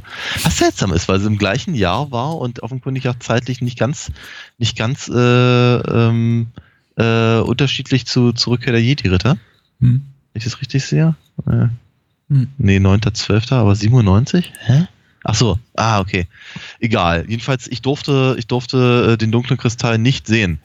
Vermutlich wieder aus den gleichen Gründen, weil die Figuren von Brian Froud und wie offenkundig, äh, was Brian Froud? Oder war der nur ja. im Labyrinth? Nee, nee, nee ne? war schon. Ähm, äh, meinen Eltern irgendwie wieder zu, zu, zu gruselig waren. Mhm. Ich, ich, ich möchte sagen, ich weiß nicht, ob es der äh, am kontrover kontroversesten diskutierte Film aus dem Jim Henson-Universum ist, aber es bis heute, glaube ich, äh, spaltet durchaus so die, die Gemüter. Einige finden ihn ja ganz toll. Mhm. Und ich glaube, einige, die als Kind schwer traumatisiert wurden von dem Film, die, die, die hassen ihn wie die Pest. Also ich habe sehr, sehr widersprüchliche Stimmen Gott zu der dunkle Kristall irgendwie als, als absoluter Tiefpunkt äh, Jim Hensonschen, Hensonschen Schaffens, der irgendwie okay. komplett einfach an seiner Zielgruppe vorbeigeht, mhm. weil er eben auch düster ist und gruselig und einfach, er ist auch stellenweise einfach unangenehm. Die Figuren sind, ja, die sind merkwürdig. Ich kann doch nicht mal sagen irgendwie furchterregend, aber merkwürdig ja, einfach. Ja, ja, ja. Also rein, rein aus Fantasy-Sicht her äh, ist, ist, der, ist der ganz toll. Es mhm. ähm, ein, ein, ein so ähm, sagen, ein, ein, ein Film, der sich so überhaupt an nichts orientiert, was irgendwie jemals vorher irgendwie anders kam. Mhm. Äh, im Fantasy-Genre, gerade gerade in den 80ern, wo irgendwie äh, die Barbaren-Filme ähm, so dominierten, mhm. ähm, ja, ist, ist, mir, ist mir nicht bekannt. Die, die ist unglaublich kreativ. Ähm, ich ich würde ich würd ihn, also ich, ich glaube, wenn, wenn er noch wenn er, ich, ich, ich, ich habe leider nicht, wenn er filmisch interessanter wäre. also wir sagen, also nicht, nicht nur vom Plot her oder von, no, die, die Puppen sind toll. Sind einfach mhm. klasse, aber der ist einfach, ich finde, äh, äh, er sieht halt teilweise etwas, also er sieht teilweise langweiliger aus, gefilmt als eine Muppet Show Episode. Mhm. Ähm, und ich glaube, wenn, wenn sie dann einen, einen ähm, visuell spannenderen äh, Weg gefunden hätten, könnte der fast in Richtung äh, ähm, Terry Gilliam gehen. Mhm. Ja, das Potenzial hat er dazu und ich mag ihn auch gerne, nachdem ich ihn dann irgendwann viele Jahre später gesehen habe. Aber er ist zum Beispiel nicht so äh, äh, hat sich bei mir nicht so festgesetzt wie, wie, wie Labyrinth. Ja. Und Labyrinth ist deutlich weniger kreativ und an also stellenweise auch gar nicht so gut. Ähm, aber trotzdem mag ich ihn irgendwie lieber und ich habe ihn, habe ihn lieber, sagen wir mal so. Mhm. Äh, aber aber äh, der dunkle Kristall ist schon ähm, toll gemacht. Ja. Äh, das letzte Einhorn Oh ja, liebe ich auch. müsste ich mal wieder gucken. Ja. Ich mache das fast jedes Jahr zu Weihnachten, glaube ich. Oh. Ja. Also nicht, nicht, nicht wirklich tatsächlich, aber ich komme immer, immer, immer so um, um Weihnachten rum, komme ich irgendwie auf den Trichter, ich müsste den mir eigentlich mal wieder angucken. Mal Mhm. mache ich es, mal mache ich es nicht. Ähm, aber ich finde den, find den wirklich sehr schön. Ich, äh, ähm, ich, ich mag auch die deutsche Synchronisation im Übrigen sehr gerne.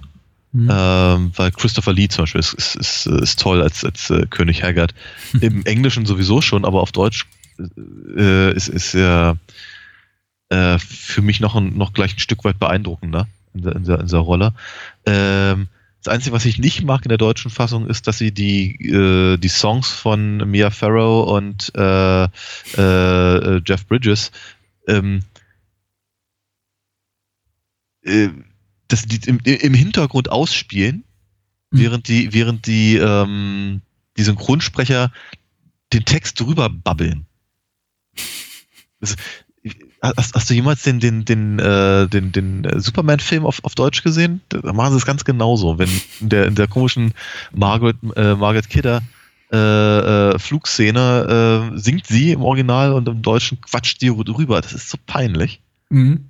Spätestens dann muss ich auf der, auf der Blu-ray ähm, die, die Tonspur wechseln, weil es geht Mhm. nicht. Die Szene, in der Margot Kidder singt, nennen wir es jetzt mal so, wir mal, ge- gehen wir mal großzügig mit dem Griff um. Das äh, finde ich im Original aber auch Ja, ist auch, nicht so Nein. großartig. nein, aber auf Deutsch ist es halt gleich noch viel peinlicher. Mhm. Mhm. Ganz schlimm. Äh, ja, das letzte Einhorn ist aber fällt auch in die Kategorie ein bisschen, bisschen ha- haarig und haarisch für, für allzu kleine Kinder. Ich meine auch, dass mich da ein oder an, die, an der einen oder anderen Stelle gegruselt hat. Dabei sind eigentlich Rankin und Bass äh, sind ja hier die als Ja. Regis- Regisseure genannt, aber ich weiß Ja. nicht, eigentlich doch eher das Produktionsstudio. Bin mir nicht ganz sicher. Ja. Äh, eigentlich eher bekannt für sehr, sehr, sehr äh, ki kinderfreundliche Kost. Also, Mhm. glaube ich, äh, glaube ich, vor allem in den USA bekannt für ihre, ihre Stop-Motion-Animation mit, mit Rudolf dem Rentier und Mhm. äh, den kleinen Schlittschuhfahrenden Kindern aus, auf dem Eis und äh, Mhm. haben dann aber auch später so ein bisschen, ein bisschen düstere, ein bisschen mehr düstere Stoffe gemacht. Ich glaube auch Der Wind in den Weiden, ist das auch von ihnen? Ich meine. Die Stop-Motion-Geschichte? Die aus Nee. England? Nee. Nee, der klassische Animationsfilm. Oh, pff, das gibt so viele klassische Animationsfilme vom Nee, nee, da, ich, ich, ich weiß, ich weiß, wie, ich, nein, ich weiß nicht, ob es den als, als, als Stop-Motion-Animationsfilm gibt. Nee. Nein? Was? Nein, ich meine, ich meine, es gibt so viele Verfilmungen von Der Wind in den Weiden, gezeichnet oder eben als äh, Stop Motion oder oder oder eben Es gezeichnet, aber es ist nicht die, ich glaube, es ist nicht die, die bekannte Version. Die Okay. bekannte Version ist die britische Version. richtig. Die Mit dem ist ja schön, ja. äh, Art Garfunkel. Nee, ist es nicht. Nee, das ist wieder was Nee, es anderes. ist, nee, nee, nee, äh, äh, der, der, der, Song, den du meinst, der klingt wie Art Garfunkel, ist aber, Art, das ist aber äh, der hier ähm, äh, Streets of London noch gesungen hat. Äh, wie ist er noch gleich? Es wird immer schlimmer, ich weiß es nicht. Ist ja egal. Jedenfalls, äh, Art Garfunkel hat, hat den Titelsong gemacht für ähm, ähm, Watership Down. ja, richtig. Ja. Scheiße, die Hasen. Genau. Das, Frösche, das Lied, Hasen. Das, das Lied ist übrigens von Mike Baird, so nebenbei oh gesagt. Gott. Ja, Danke, gerade nochmal die Kurve bekommen. ja. Wurscht. Ähm, äh, schöner Film, müsst ihr auch mal wieder sehen. Immer noch sehr gruselig. Ich, ich hasse es, wenn die, wenn, wenn wenn die alte, ist es eine Hexe? Die, Ja. Irgendwie, äh, die Ma- ma- stirbt ma- und von einem Geier zerfetzt wird. Mami Fortuna, ja. Ja, ja. kannst du doch keinem Kind antun.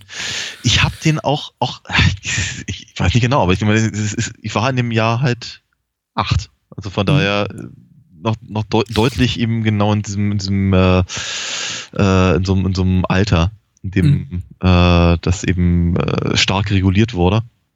Und ich habe den auch nicht im Kino gesehen. Ich habe den aber kurze Zeit später, was ich ein Jahr oder sowas äh, später gesehen, äh, in einem, ja, was war das, so ein Jugendheim, Clubhaus, Hm? evangelisches Gemeindezentrum, was weiß ich, so ein Dingens und da, da wurde das irgendwie am Nachmittag mal gezeigt, da durfte ich den gucken. Mich spontan verliebt in diesen Film. Gott, was fand ich das Einhorn hübsch. Äh, ach, Es gibt noch, gibt noch ein paar schöne Sachen hier auch auf der Liste, die wir vielleicht kurz erwähnen sollten. Ja. Äh, äh, Psycho 2 finde ich komplett unterschätztes Sequel. Natürlich ein Sequel, das keiner braucht. Äh, äh, gut 20 Jahre macht Richard Franklin, der hauptsächlich auch für Psychothriller bekannt ist, ein eine qua- quasi Slasher-Film-Sequel zu Psycho. Das Ja. aber finde ich so für sich genommen wirklich ganz gut funktioniert. Das hat so einen schö schönen dementen Humor. Äh, Anthony Perkins ist ziemlich gut. Äh, der Film ist einfach kompetent gemacht. Die Frage ist eben, braucht die Welt das? Nein. Wäre der Film respektierter, hieße er nicht Psycho 2? Ja. Wahrscheinlich schon. Ja. ähm, ich mag ihn ja ganz gerne. ja, ich mag ihn nicht. Hm. Ich mag, ich mag ihn halt überhaupt gar nicht. Es mag aber auch daran liegen, dass ich den, den ersten halt, oder den eigentlichen, den Hitchcock-Film halt äh, ganz, ganz toll finde. Und ich hatte, ich hatte mich bei, bei Psycho 2 super geärgert. Das war wirklich von vorne bis hinten. Es hat mich alles geärgert. Ich fand das alles ganz schlimm. Äh, er, ist, er, ist, chronologisch aber so weit vom Original entrückt, dass mich das Ja. schon gar nicht mal so stört. Also Ja. Das ist, ähm, das ist ein bisschen so wie das, äh, wie das Ghostbusters Reboot. Da kann ich auch irgendwie die, die Aufregung nicht teilen, weil ich denke, meine Güte, wie lange ist es jetzt her, dass es einen Ja. Ghostbusters-Film gab? Äh, hängt ihr wirklich einem Franchise nach, das vor 25 Jahren das letzte Mal irgendwie auf, im Kino zu sehen war? ja, Und ich glaube, bei Psycho 2 ging es mir ähnlich. ja, ja, ja, ja. Ähm, naja, jedenfalls, äh, ich, ich, weiß, ich, ich kann mich noch erinnern, dass ich äh, Psycho 3 zumindest dann wieder äh, ganz komisch fand, weil der sich, Das ist auch gut. weil der sich äh, wenigstens der, der, der, der, der gibt sich gar nicht Mühe, was anderes zu sein, als er, als er, als er ist. Ja? Und das ist, ähm, fand ich, fand ich lustig. Ich habe so eine schöne Box hier stehen im Regal. Die ist unglaublich platzsparend. Da sind drin Psycho 1, 2, 3, 4, die Universal Budget Box mit irgendwie allen äh, vier Filmen auf zwei DVDs. Habe ich für 5 Dollar damals gekauft. Ja. Eine der lohnendsten Investitionen meiner Sammlerkarriere. Ähm, ja. Okay. Äh, was wollen wir noch erwähnen? Wargames. Äh, habe ich, hab ich etliche Male gesehen, ja. Aber auch nicht im Kino, sondern äh, als er dann einfach mal auf, auf Video lief. Äh, nein, als ich ihn mal auf Video hatte, meine ich. Ähm, was habe ich denn hier noch direkt im Kino gesehen? Oh Gott, die verrücktesten 90 Minuten vor Christi Geburt habe ich im Kino gesehen. War ja auch ein, kein, kein, kein kleiner Hit, immerhin. Ja, ja, aber der Film ist echt scheiße. Ja. Der ist wirklich scheiße. Ich habe mir dann, äh, 20, also, ja, ich habe ich hab ihn noch mal auf, äh, auf Video ausgeliehen. Was, ich glaube, an den, muss in den frühen 90ern gewesen sein. Äh, oder späten. Ähm, boah, ist der schlecht. Mhm. Ich meine, ich, man, man- sieht ziemlich genau, was, äh, äh, was äh, gemeint ist und was sie wollten. Aber äh, es ist. Nee. Nee, es, es, geht, es, geht, es, es, es, geht, es geht gar nicht. Und äh, Michel Serrault, der, äh, der, der wie quasi seine, seine Albin-Fassung, äh, seine, seine Albin-Rolle nochmal spielen muss als, als, als schwuler Cäsar, ist traurig, ehrlicherweise. Mhm. Weil wie es, es, es gibt keinen Grund dafür. Außer dass sie dachten, dass es erfolgreich ist und, und Ciro offenkundig Geld brauchte. Das ist wirklich traurig. Kein guter Film. Kein guter Film. Bingo Bongo, Celentano, nur 48 Stunden. Auch der steht bei uns auf dem Zettel für irgendwann mal im Podcast. Ja. Ähm, Kehr aus. Ich weiß nicht, ob ich Kehr aus schon mal lobend erwähnt habe. Ich Äh, halte Kehr hm? Fünf bis 50 Mal nur. fünf bis 50 Mal. Gut, dann sage ich es nochmal. Kehr aus ist einer der fünf besten deutschen Filme der 80er. Ist die Einschränkung groß genug, um das irgendwie durchgehen zu lassen? Ja, ich glaube schon. Also Kehr aus ist schon sehr, sehr toll. Ähm, Krull Ja. halten viele Leute in relativ hoch. Ja. Finde ich ziemlich langweilig. Äh. Krull, Krull wollte ich ganz dringend damals sehen. Es gab ja mal dieses, dieses, dieses Kinomagazin an, an, äh, an, den, an den Kinokassen selbst. Ich weiß nicht, ob man das auch mal woanders bekam, aber Mhm. eben, ähm, wenn wenn man ins Kino gegangen ist, dann wurde auch sowas, ähm, so, so, so ein Heftelein mitgenommen. Heute Mhm. kriegt man sowas für umsonst bei, bei, beim äh, McDonalds. Auf etwa dem Niveau war das auch. Es war nur ein bisschen besser gedruckt und ein bisschen dicker. ähm, aber da war eben auch ganz viel über Krull drin. Ich fand die Bilder halt so toll aus dem, aus dem, äh, aus dem Film. Und dieses, dieses äh, dieser, dieser Frisbee-Dolch oder was es da auch mal sein mag, äh, fand, fand ich auch ganz, ganz klasse. Äh, hat, mich, hat mich alles total angemacht, habe ich aber nicht gesehen. Als ich ihn dann irgendwann mal gesehen habe, war ich auch äh, ja wenig begeistert. Der, der bessere Krull ist, ähm, ist Beastmaster, den haben wir gerade so ein bisschen übergangen. Der kam ja. mit 82 raus von Don Coscarelli. Der, den sollte man sich angucken, wenn man nur Zeit hat für einen Film dieser Machart. Ja. Äh, Beastmaster besser als Krull. So. Ah. Das war meine Einschätzung. Äh, Monty Pythons Meaning of Life. Bin mir nicht sicher, ob wir den schon mal besprochen haben, aber sollten es vielleicht nicht, nicht ausführlich tun. Aber wir hatten etliche Mal erwähnt, meistens irgendwie im, im, im, im selben Atemzug mit mm. äh, ähm, äh, Leben des Brian. Mm. Ähm, weil ich meistens dazu tendiere zu sagen, ich mag, also ich, ich Leben des Brian ist der bessere Film. Hm. Das ist einfach der brillantere Film. Aber ich mag mittlerweile Sinn des Lebens ein bisschen mehr, weil ich ihn seltener gesehen habe. Und weil ich ihn, glaube ich, bösartiger finde. ähm, ich finde, ja, so. Ich habe, ich habe, ähm, unser Jahresrückblick macht, macht ergibt, äh, ist mal relativ sinnfrei, glaube ich, für Leute, die uns irgendwie einigermaßen nicht, nicht mögen oder irgendwie nicht so gerne zuhören, weil irgendwie rein anekdotisch gespeist, diesmal ohne irgendwelches wirklich Wissen über die Filme, aber irgendwie Hauptsache zu allem eine, eine Meinung, wie unqualifiziert sie auch sein mag. Und meine erste Meinung, ein erster Gedanke zu Monty Python's Meaning of Life ist, dass ich den Film mal so eher durchwachsen fand, wie es auch, glaube ich, so die, der Großteil der, der des Fandoms tut, die ja irgendwie sagen so, das steht am unteren Ende der Qualitätsleiter. Und dann habe ich vor, ich glaube, vor zehn, rund zehn Jahren kam so die erste größer aufgemachte DVD-Edition des Films raus, dann auch mit Bonusmaterial. Ja. Und äh, John Cleese hat, egal ob es irgendwie in den Interviewsegmenten war oder ich glaube auch in den Segmenten des Audiokommentars, die er zu dem Film angesprochen hat, lässt keine Gelegenheit aus, um den Film runterzuputzen. So von wegen, ja. ah, das war unser Tiefpunkt und was haben wir uns so dabei gedacht. Mhm. Und ähm, eine weitere Szene, die nicht komisch ist und, mhm. äh, und in dem Moment, in dem er so da angefangen hat, darüber äh, abzuledern, habe ich irgendwie so eine gewisse Sympathie für den Film entwickelt und dachte, nee, komm, der ist doch gar nicht so schlimm. Ja. Und ähm, hab, hab eine gewisse Affinität zu dem Film entwickelt und mittlerweile mag ich ihn eigentlich auch ganz gerne und sehe irgendwie seine, seine, seine Schwächen eher also als charmante Verirrung, Geschmacksverirrung an. Ja. Vielleicht sollte man das irgendwie auch tun. Der Film ist eben nicht konsequent lustig, das ist so ein bisschen sein, sein mhm. Problem. Ich mhm. finde es, es, es rein von der, aus handwerklicher Sicht hervorragend. Ja. Äh, es sind Segmente darin, wie zum Beispiel die ganze Musical-Nummer zu Beginn, Every Sperm is Sacred. Mhm die sind großartig. Die würden ja. sich in jedem, weiß nicht, die würden sich in, in Fiddler on the Roof gut machen. Das sind einfach ganz, ganz, ganz tolle, ja. ganz tolle Momente. Ja. Und einige Sketche sind auch ganz großartig. Aber das Lachen bleibt einem halt an ganz, ganz vielen Richtig, Stellen im ja. Hals stecken. Ja, er ist, ich, deswegen sage ich, ich finde ich find ihn halt sehr bösartig. Und das äh, Ende ist richtig fies, einfach nur. Ja, aber ich glaube, ich glaube, das schätze ich halt besonders daran, weil sie mhm. einfach äh, an, an bestimmten Punkten, offenkundig jetzt gesagt haben, so das, wir, wir haben uns jetzt irgendwie 15 Jahre über bestimmte Dinge lustig gemacht, ähm, auch auf, auf, auf, satirischer Ebene lustig gemacht. Geändert hat sich rein gar nichts. Mhm. Vielleicht müssen wir die Leute jetzt einfach mal ein bisschen genauer darauf stoßen, was uns stört. ähm, Finde ich absolut, absolut gerechtfertigt. Ja. Mhm. Äh, find, ist, ist, äh, ist in Ordnung, kann man mal machen.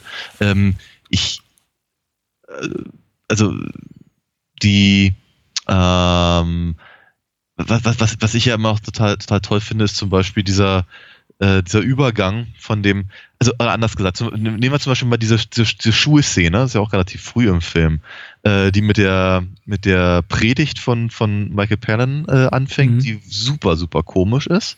Dann kommt die, ähm, äh, die äh, hier Sex Education Szene, die, mhm. die ich früher super lustig fand. Heute denke ich mir, mh, hm, naja, okay, aber ich weiß, was sie meinen.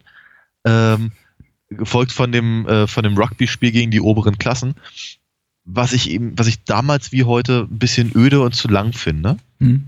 Aber der Übergang von dem, von dem, ähm, ähm, dem, dem, dem zerstundenen Terry Jones auf dem, auf dem Rugby-Feld zu dem, ähm, zu, zu, zu, Terry Jones im, äh, äh, im, im Schützengraben im Ersten Weltkrieg, das finde ich jetzt. Es ist, es ist so, es ist so poignant, mhm. wäre das Wort, glaube ich, auf Englisch. Und das ist, für, für, genau solche Sachen mag ich den Film eben sehr, sehr gerne. Und außerdem überhaupt die, die, die, die Szene, in der sie äh, dann ihrem Korporal, was es ist, äh, äh, irgendwie kleine Geschenke machen wollen, bevor sie, bevor sie die Stellung stürmen, finde ich auch immer noch sehr nett. Äh, so, so aus deutscher Sicht ein ganz, ganz kontroverses Jahr, flambierte Frau, Skandalfilm, mhm. äh, Babystrich im Schwerbezirk. Haben wir es zumindest namentlich mal erwähnt, aber auch noch irgendwie so die, die Spätausläufer der, der Soft-Sex-Komödie Sunshine Reggae auf Ibiza. ähm, das ist schon so, ich glaube, das ist schon so das Stadium dieser äh, Gangart von Filmen, die ja. nur für wirklich Männer und Frauen stählernen Gemüts erträglich ist, das ist schon hart. Ja. Äh, ganz kurz dazwischen erwähnt, wollte ich, oder wolltest du noch was dazu sagen? Nein, nein, gar nichts. Ganz kurz äh, dazwischen erwähnt äh, Selleck. Ja. Von, von Woody Allen, den ich, den ich auch sehr mag. Ähm, in einer, in einer Zeit oder in einer Phase, in der Woody Allen eben aufgehört hat, eben sagen wir mal, die großen äh, die großen humor, humor, humoresken Erfolge zu feiern. Mhm. Ja, und sich mehr so, mehr so in, im Arthouse oder in dem, im, als Kritikerliebling im auch hervorzutun, mhm. Äh, kommt er halt mit dem, mit dem um die Ecke, der, äh, wie ich finde, sehr clever ist und sehr, sehr gut gemacht ist und durchaus auch mal wieder komisch. Mhm. Ähm, und äh, sehr, sehr ungewöhnlich für, für Woody Allen eben auch versucht, sehr viel mit, äh, mit, mit Tricktechnik zu arbeiten. Ja. Ich mag Woody Allen in den 80ern. Ich glaube, das ist auch keine besonders populäre Meinung, die wir jetzt haben, aber ähm, ich, ich finde eine, eine seiner interessanteren Schaffensphasen. Komischerweise finde ich sehr viel besser gealtert als das, was er zum großen Teil in den 70ern gemacht hat. Mhm. Äh, was so ein bisschen creepy wirkt heute, insbesondere Manhattan, aber mhm. äh, ich glaube, mein liebster Woody Allen ist Verbrechen und andere Kleinigkeiten. Ich glaube, der kam 88, 89 raus. Ja. So ja, ich meine, es ist, es, ist, es ist eben so, er hat, der hat in den 80ern ja auch noch andere Sachen gemacht, weiß ich, Radio Days und äh, ja. äh, Broadway Danny Rose und ja. äh, äh, Purple Rose of Cairo und sowas, mhm. die halt, ähm, die halt ehrlicherweise auch so ein bisschen in das, in das, in diese Art Kino spielen, von denen du mal sagst, äh, für, für, für, für unsere Eltern oder für Leute, die halt zweimal im Jahr ins Kino gehen oder so. äh, Finde ich okay, brauche ich aber von Woody Allen nicht. ja, ja, ja gut. Hannah und ihre Schwestern. Ja. Der ist gut. 80er? Ja, ich meine ja. doch. Ja, ja. Ähm, Frage: Warum ist die unglaubliche Reise in einem verrückten Raumschiff, obwohl der Film fast in jeder Szene versucht, einfach fast eine 1 zu 1 Kopie zu sein des ersten Films, hm? nicht halb so lustig wie das Original Airplane? glaube, weil er versucht, in jeder Szene eine 1 zu 1 Kopie des Originals zu sein. Ist faszinierend. Das ist ein ganz, ganz interessantes filmisches Experiment. Das ist so gar nicht so lange her, dass ich den Film auch nochmal gesehen hatte. Airplane ja. eben auch und danach irgendwie Airplane 2, The Sequel. Immerhin ein wirklich schöner Originaltitel, finde ich. Ja, ja. ähm, aber zu Deutsch eben die unglaubliche Reise am verrückten Raumschiff und dachte mir, warum? Warum eigentlich nicht? Wieso funktioniert das nicht? Wieso lache ich nicht laut? Mhm. Ähm, Weil es dieselben Gags sind, ja. Ähm, aber irgendwas fehlt auch. Also, ja. Ähm, ich finde ich find ihn nicht völlig scheiße. Nein, das ist richtig. Ähm, es gibt Filme, die versuchen auf dieser Ebene zu, zu, zu äh, agieren, die deutlich, deutlich schlechter gelungen sind. Mhm. Ähm, ah, was macht ihn nicht viel besser, ja. das Osterman Weekend haben wir auch auf der Liste, sei hiermit mal angedroht für, für die mittelnahe oder ferne Zukunft, dass wir mhm. auch über den mal sprechen, so ein später Pack in Paw, ich glaube der vorletzte seiner Karriere. Mhm. Auf jeden Fall vielleicht einer, einer Rezension würdig. Mm. Ähm, Fahrstuhl des Grauens wollte ich zumindest mal namentlich erwähnt haben, den ich auch ganz toll fand und der natürlich äh, direkt mir irgendwie äh, besonders nahe geht, weil ich hatte immer, ich habe bis, bis ins jugendliche Alter eine panische Angst vor Aufzügen gehabt. Ja. Wie, wie andere Leute Höhenangst haben oder Klaustrophobie, hatte ich wirklich, ich, ich fand Fahr, Fahr, Fahrstuhl absolut unerträglich. Mm. Und äh, nicht zuletzt aufgrund dessen, dass ich eben früher Jugendfilme eben wie Fahrstuhl des Grauens oder Flammen des Inferno und dergleichen gesehen hatte, die, äh, die, die nicht eben dazu beitrugen, dass ich mich wohler fühlte, wenn wir irgendwie im Kaufhaus waren und es hieß, so, komm, wir fahren hoch in den vierten Stock. Äh, mhm. Nicht gut. Äh, was siehst du denn noch so, was, was, was erwähnenswert wäre?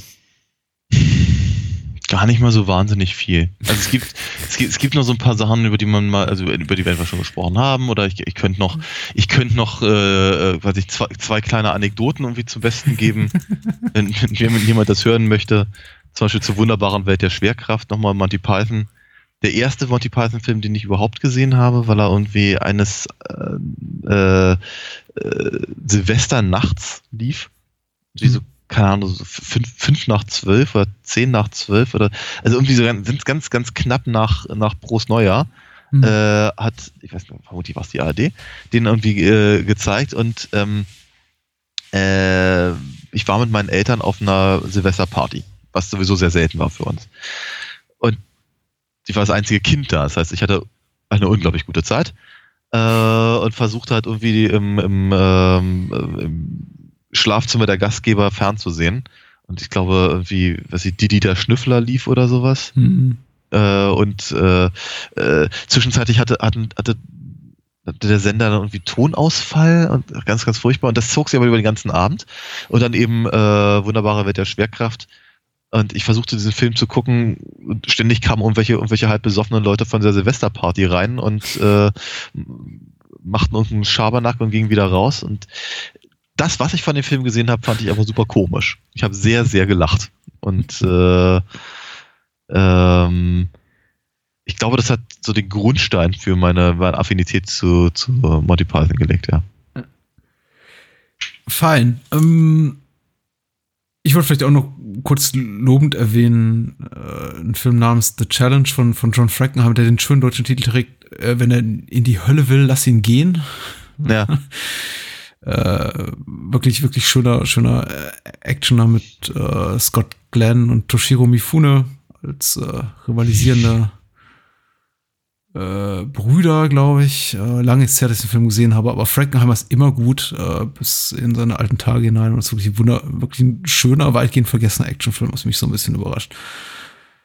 Ähm, und ja, schön auch, dass, dass auch das vielleicht noch als letztes gesagt, eine, eine schöne Erinnerung an, an frühe Podcast-Tage, so Atlantis Inferno, den du auch nicht so toll fandest, den mhm. glaube ich, in unserer früheren Episoden besprochen haben, der es immerhin 1983 auf Platz 92 geschafft hat mit 170.000 Zuschauern von mhm. äh, Cannibal, Cannibal Holocaust Mastermind Ruggero und Deodato. Okay. Und ähm, ein schönes Mad Max Rip-Off ist, der, den wir leider nicht heute Mad Max paaren können, weil den haben wir ja schon gemacht. Ja. Und dann ist es ja. Und äh, vielleicht sollten wir damit auch einfach Louis Coates, Hercules, Luigi Cozzi, sehr schön. Egal, so viel Schönes. äh, man, möge, man möge sich selber durch die Listen lesen, das ist sehr fein. Aber wir haben ja noch ein bisschen was vor. Richtig. Deswegen, ähm, das ist jetzt so antiklimaktisch. Wie, wie, wie springen wir denn nach Twin Peaks?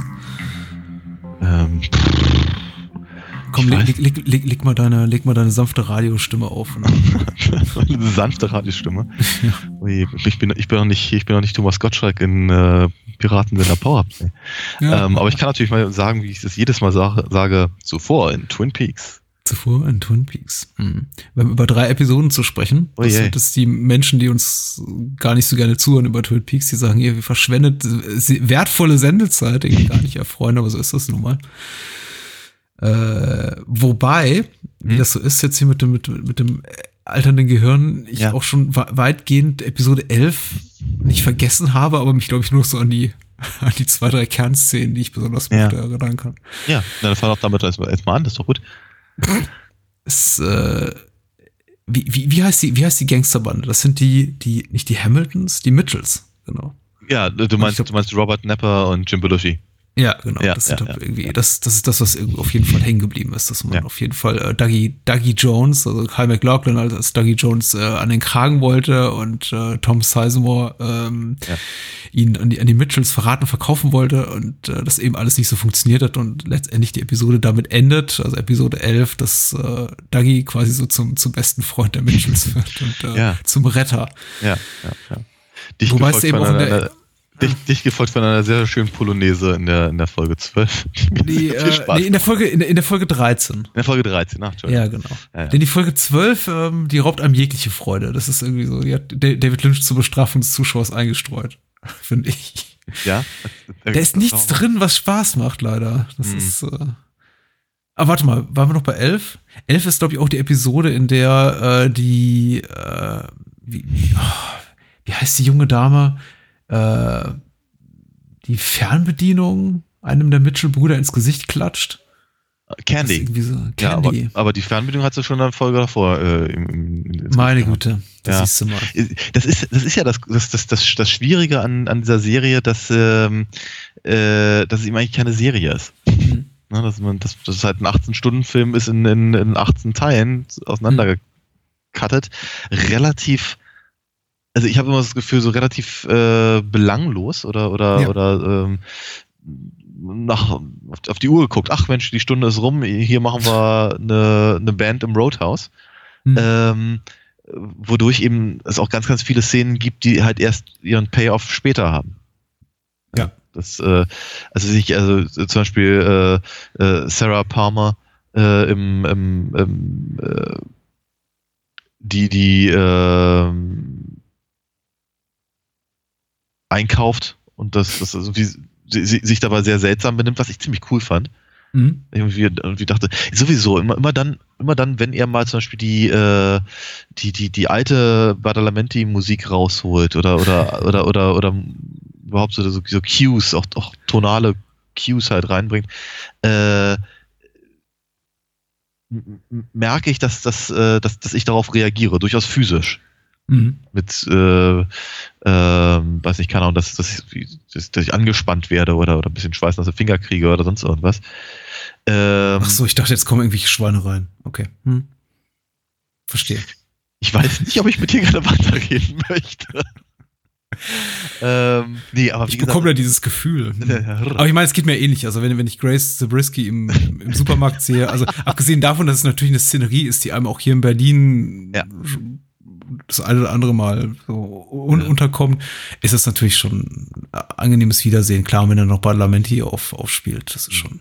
Hm. Ja. Hm. auf jeden Fall, ähm, äh, aber, aber wie, e- ehrlicherweise passiert dann halt eine ganze Weile nichts, bis dann irgendwann mal äh, Hawk bei ihr vor der Tür steht. Ja. Ja. Und äh, dann, dann ist es halt irgendwie ein bisschen, ja, es ist unangenehm, der, der, der Deckenventilator rotiert wieder, irgend, irgendein merkwürdiges Geräusch im, im Hause der Palmers und keiner weiß, was es ist. Es wird aber auch nicht weiter drauf eingegangen. Ja, das nächste Mal, wenn, wenn wir, wenn wir äh, Sarah sehen, sitzt sie äh, vor dem vom Fernseher eine Folge später oder so äh, und guckt sich immer die gleichen zehn Sekunden an, während sie immer besoffener wird. Ähm, und es ist, passiert halt wieder nichts damit. Irgendwann kommt was dann, dann. Von daher ist es halt, es ist wirklich schwer, sich eben wirklich über die Folge als Folge zu unterhalten. Mhm. Ich glaube, von Woche zu Woche geht das leichter. Äh, aber wenn man halt sagt, okay, wir haben drei Folgen, äh, man, es hat eh kein Anfang und kein Ende. Also von daher ist es äh, schwierig. Oh, ohne, ohne mich jetzt an Details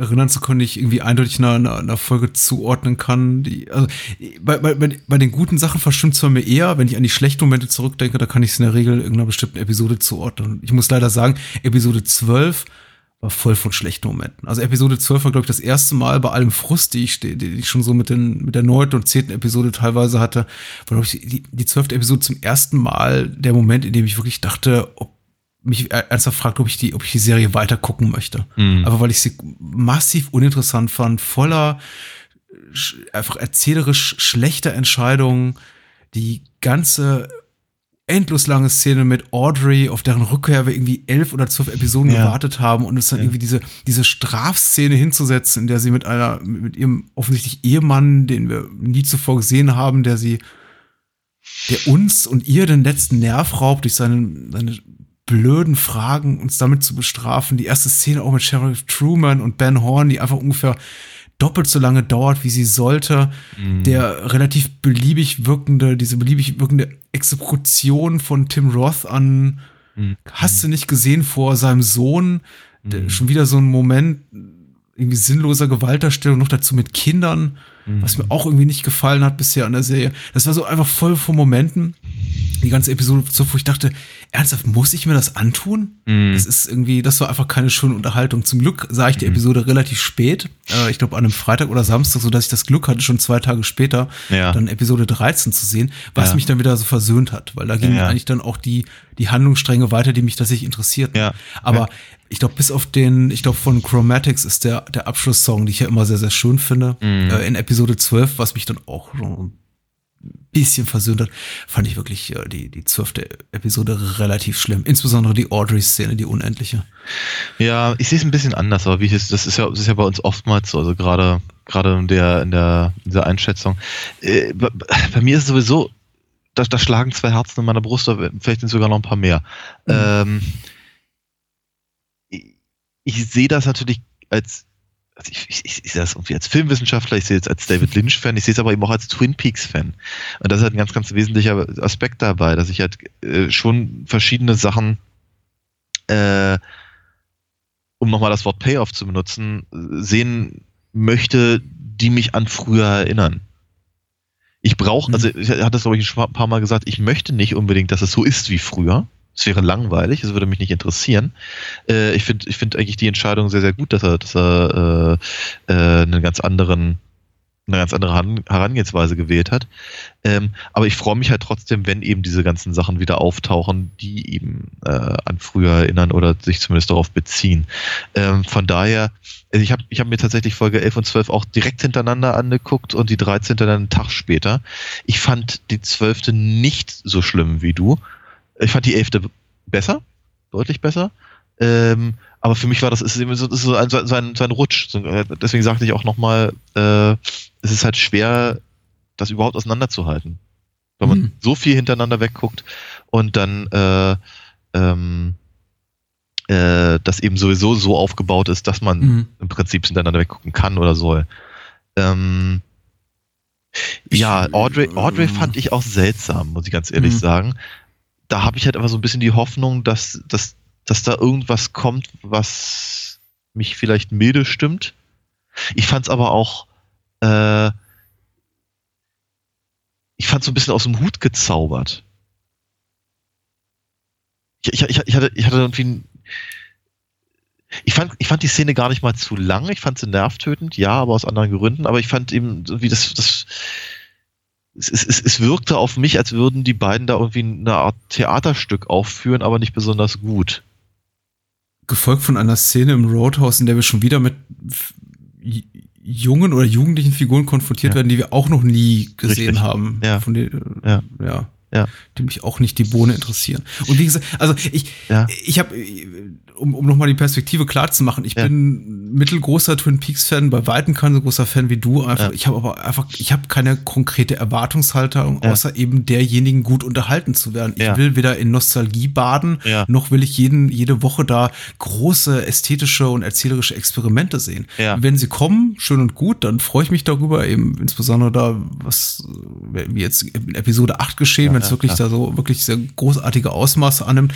Wenn eben nicht, dann möchte ich einfach nur gut unterhalten werden. Ja. Und Episode 12 hat mich einfach nicht unterhalten. Das war für mich nach, so, soweit ich das objektiv beurteilen kann, nach objektiven Maßstäben keine gut erzählte Stunde Fernsehen. Ja, ist ja, ist ja in Ordnung. Kein, ich, ich, ich, kein Rhythmus, ja. war uninteressant und ja. ich weiß nicht, wiederholt auch teilweise, also diese ganze Dr. Jacoby Nadine Episode einfach nur mal komplett wiederholte das, was wir einige Episoden zuvor bereits gesehen hatten. Ich glaube teilweise sogar mit denselben Einstellungen, die einfach nur mal verwendet wurden. Ja, ja.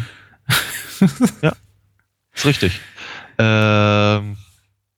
Oder ich gehe Lynch und Frost total auf den Leim und sie wollen irgendwie, sie wollen das nur, sie irgendwie Provokation als Kunst oder. Äh. Aber das, das hat mir schon mal, hatte ich ja schon mal gemutmaßt. Ja, das vermute ich sowieso, ja. Ja.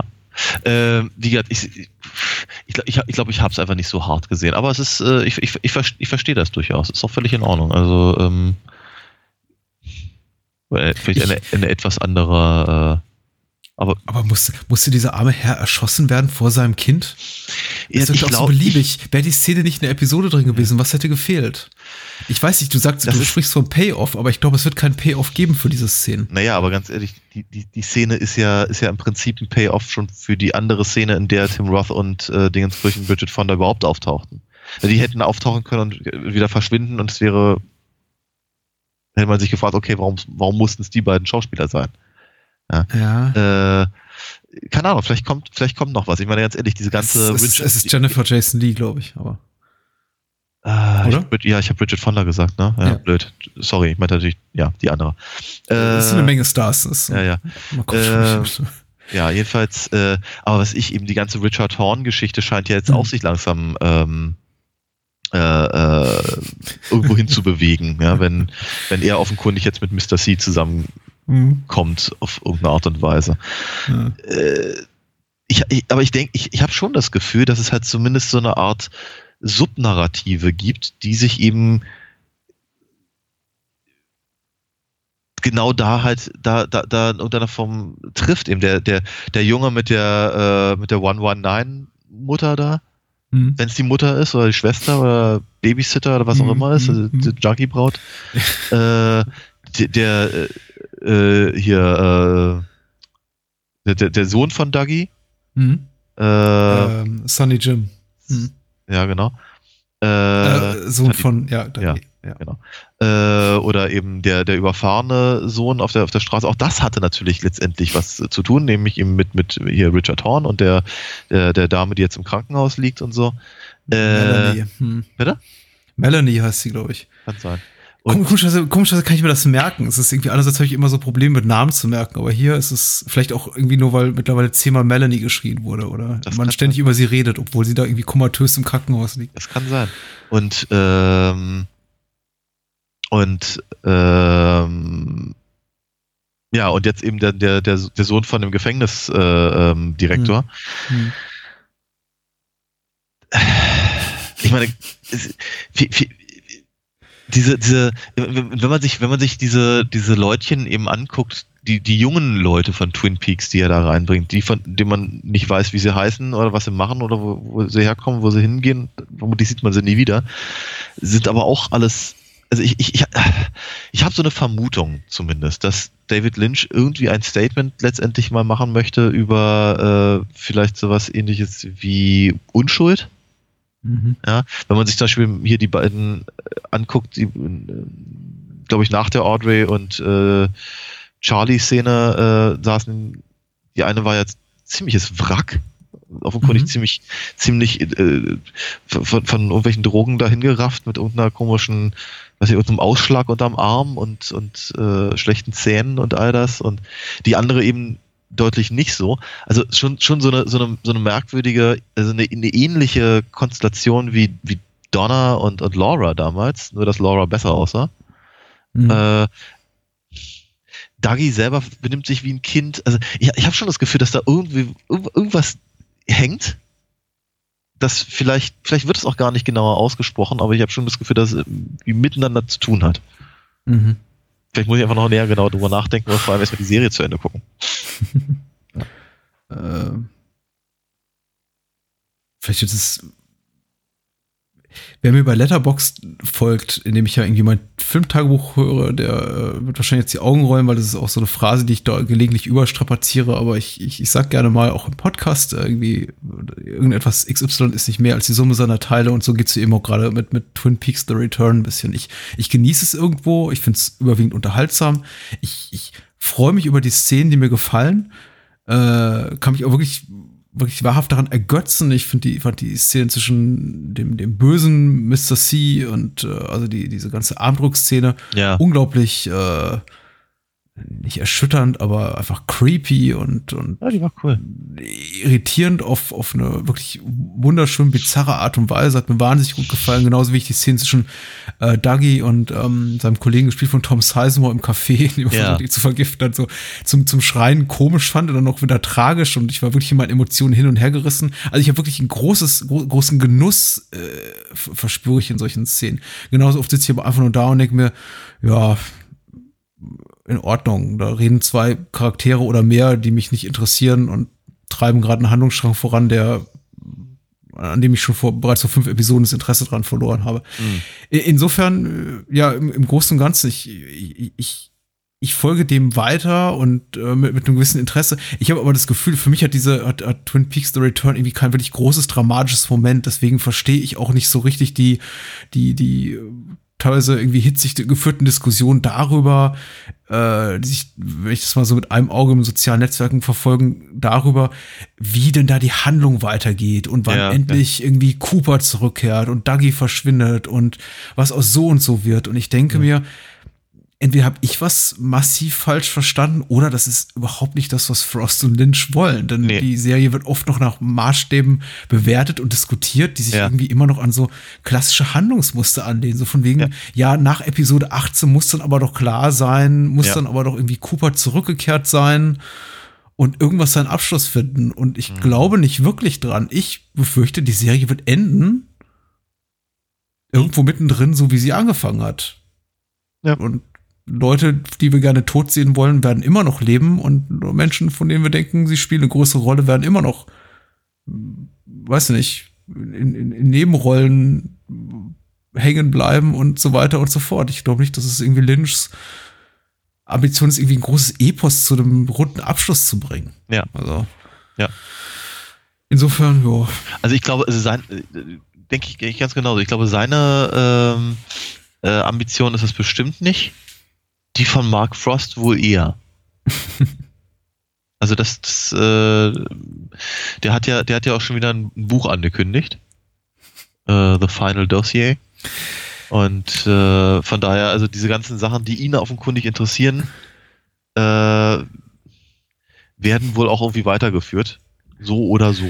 Ja, aber du hast natürlich völlig recht. Also die, deswegen sagte ich aber auch da, vorhin, dass ja so viele Herzen in meiner Brust schlagen, weil ich eben versuche, das alles auseinander zu klamüsern. Aber ja, diese, diese, äh, diese, diese klassische, also die Herangehensweise eben äh, wissen zu wollen, wie das mit den Figuren, die man halt seit, seit 25 Jahren mag, irgendwie weitergeht, die habe ich trotzdem. Ich kann es ich kann's, äh, kann's aber insofern halt abschalten oder zumindest zur Seite legen, als dass ich mich einfach nur darüber freue, halt einfach äh, Lynch-Sachen zu sehen. Mhm. Was ist, wa- was ist deine Meinung zu David Lynch, als äh, der, der ja jetzt in den letzten Episoden relativ im Vordergrund stand, auch halt auf, auf schauspielerischer Seite als, als Gordon Cole und irgendwie seine, seine Rolle, die so ein bisschen als der, der, der, der, der Lustkreis FBI-Onkel angelegt zu sein scheint, immer mehr und mehr. Ich, ich weiß nicht ehrlich gesagt, worauf er damit hinaus will. Ich, ich sehe zwar, man sieht Lynch an, dass er merklich Spaß hat in der Ja, Rolle und irgendwie eine, eine Freude, ja, da ja. vor der Kamera zu stehen. So wirklich irgendwo hin Ich führen mocht- tut's aber nicht. Ja. Nee, ich, ich, ich, ich mochte Lynch aber immer als Schauspieler auch ganz gerne. Mhm. Äh, was ich, Sally and Me hat er ja damals gemacht und Mhm. mit Gordon Cole äh, auch früher schon gespielt. Äh, ich, ich mag den einfach und ich sehe ihn gerne. Genauso wie ich mir einfach gerne irgendwie welche äh, se- sein, sein, sein Wetterbericht irgendwie gerne mal angeguckt habe oder sowas. Ist, ich, ich sehe ihn einfach gerne, von daher ist das völlig in Ordnung. Ähm, wohin er mit der Figur will, weiß ich nicht. Ich habe schon das Gefühl, dass er, dass, dass, dass er sich selber so ein bisschen demontiert, zumal ja die äh, äh, se- se- seine seine Haltung zu Frauen an sich äh, ja spätestens seit äh, Blue Velvet immer mal wieder ähm, diskutiert wird, auch wenn ich das oftmals anders sehe als seine Kritiker. Interessant, dass du erwähnt hast, das vielleicht jetzt irgendwie so als letzter Punkt und irgendwie indirekte Frage an dich, weil du ja auch das Buch von Mark Frost gelesen hattest. Wie, wie ist der Titel? Ähm, The Secret History of äh, Twin Peaks. In, in dem ja auch, meine ich mich zu erinnern, du sagtest, Christa also äh, Tammy Preston, die FBI-Agentin, die hier Ja. gespielt wird von Christa Bell, nicht besonders gut, muss ich leider sagen. Ja, ich ich fange Äh, fang an, sie zu mögen, aber es ist äh, schwierig, ja. Ja, sie wirkt irgendwie immer so ein bisschen wie, ich weiß nicht, sie wirkt das, in jeder Szene, in der sie ist, kommt sie mir ein bisschen wie ein Störfaktor vor. Gerade wenn ich Ja. eben, weiß ich nicht, Miguel Ferrer und Laura Dern Ja, und ja. Lynch in einem Raum sehe und sie sitzt dazwischen, denke mir, äh, kann, kann ich einer das Kind nach draußen schicken? Ja, Das ist, ja, ja. ich weiß nicht, wo sie hinwollen mit ihrer Rolle. Ich hatte mir tatsächlich vielleicht aber auch einfach durch das Vorwissen, dass du jetzt an mich weitergetragen hast, ein bisschen Ja. mehr einfach von ihrer Rolle erwartet. Und jedes Mal, wenn ich sie sehe, denke ich mir, okay, jetzt aber komm, Episode 13, jetzt muss doch mal irgendwas passieren. Ja. Und ähm, nö. Ja, immer- immerhin, immerhin halten, halten die Charaktere ja offenkundig ganz viel von, von Tammy Preston und äh, ja, das, das, das, das Buch an sich würde das auch nahelegen, ja, dass sie Mhm. halt total, total clever ist und äh, äh, Sa Sachen, Sachen durchschaut, von denen sie eigentlich keine Ahnung haben sollte und so weiter und so fort. Äh, die, also ihre, ihre filmischen Auftritte, also, naja, sie schwebt halt immer durch den Raum auf so eine komische ätherische Art und Weise und äh, macht sonst nicht wahnsinnig viel, aber sie jetzt irgendwie in das äh, Blue Rose Ding einzuweihen. Mhm. Also auf erzählerischer Ebene äh, äh, verstehe ich das schon. Aber ich finde auch, dass, dass, die, dass die schauspielerische Leistung es eigentlich nicht so ganz hergibt. sie ist, äh, sie ist immer eine, eine persönliche Freundin von Lynch. Ja, das- ich hatte, ich hatte gelesen, sie machen irgendwie seit 20 Jahren zusammen Musik. Sie ist auch keine Schauspielerin, das ist ihre erste Schauspielrolle. Sie ist eigentlich Model und Sängerin und bekannt für irgendwie ätherische, esoterische Klänge, die Ja, zusammen ja. mit David Lynch unter anderem produziert. Und äh, das ist ihre erste Schauspielrolle. Und ich glaube, ich glaube, Lynch ist einfach ein bisschen verliebt. ja, ja, das so eben manchmal. Ich, glaube, ich glaube, so guckt er auch gerne mal, ja. ich, ich, ich, ich, ich glaube, gerade in der Szene, in der sie eben äh, Tammy halt da zur, zur, zur blauen Rose ähm, äh, hinzufügen und Mhm. Lynch zusammen mit äh, Christa Bell und äh, Miguel Ferrer sitzt und dann kommt Laura Dern rein. Ich, hab- also ich glaube schon, dass man halt da im Gesicht von Lynch halt einfach sieht, wie sehr er sich freut, mit genau diesen Menschen jetzt gerade vor der Kamera sein zu dürfen. Und das freut mich dann auch schon wieder, weil ich mir denke, Ja. ja, das ist, Ja. Ich gönne ihm das jetzt auch ein bisschen, ja, so Mhm. wie so ein paar seiner Lieblingsmenschen im Raum zu haben, ist doch schön. Na gut, dann äh, reden wir in zwei Wochen weiter. Müssen wir schon wieder eine kleine Zusammenfassung machen, aber so ist es nun mal. Da werden wir, also wir, wir werden das äh, irgendwie schon, schon schaffen. Ob uns jemand dabei zuhört, ist eine andere Frage. Ja, man hat ja das, die Möglichkeit auszuschalten. Äh, wir machen, wir haben mit sehr viel Kraftanstrengung, Blut, Schweiß und Tränen es irgendwie geschafft, glaube ich, trotz äh, sehr geschäftiger Zeiten, also für uns beide in letzter Zeit, irgendwie jede Woche eine Episode rauszubringen. Ich glaube, bis auf eine Ausnahme in diesem Jahr. Ja. Äh, jetzt tatsächlich nächste Woche und übernächste Woche werden wir eine kleine Pause einlegen, dann äh, Ende August wieder da sein und diesmal auch keine Urlaubsvertretung haben. Also man habe mit ein bisschen Geduld mit uns und äh, im allerschlimmsten Fall hören wir uns wieder am, na, lass mich nicht lügen, ich glaube 25. August. Und äh, worüber sprechen wir dann, Daniel? Oh, ja, zum einen ähm, sprechen wir über, äh, wir, wir setzen unsere, unsere äh, Mad Max-Reihe fort. Jetzt Mit, mit, dem beliebtesten aller Mad Max-Teile. ja, mit, äh, wie, wie ist sie? Anti-Entity? oder so ähnlich? richtig, Ja. richtig. Genau, Tina Turner ist versehentlich unter der Donnerkuppel.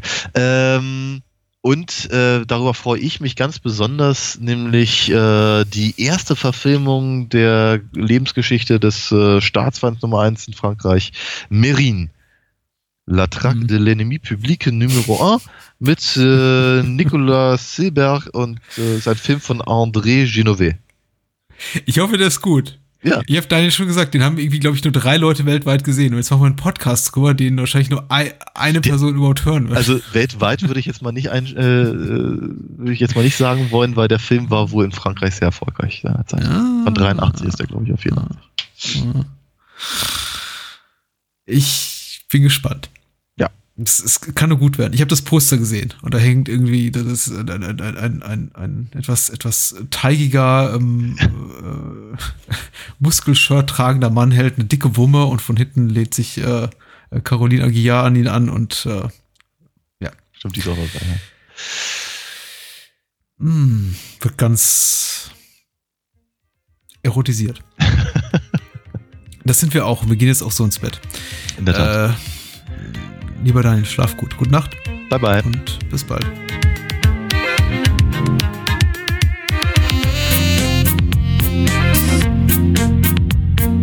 Das war Bahnhofskino mit Patrick Lohmeier und Daniel Gramsch. Besucht uns unter bahnhofskino.com und schickt Feedback und Filmwünsche als E-Mail an patrick@bahnhofskino.com. Bei Facebook, Twitter, iTunes, Stitcher und über alle bekannten Podcast-Apps sind wir natürlich auch zu finden. Unter alinafox.de könnt ihr Daniels Comics lesen und bestellen. Alina Fox Hörspiele sind übrigens bei Amazon, Audiamo und überall dort erhältlich, wo es etwas auf die Ohren gibt. Natürlich auch im gut sortierten Einzelhandel. Vielen Dank fürs Zuhören und adios.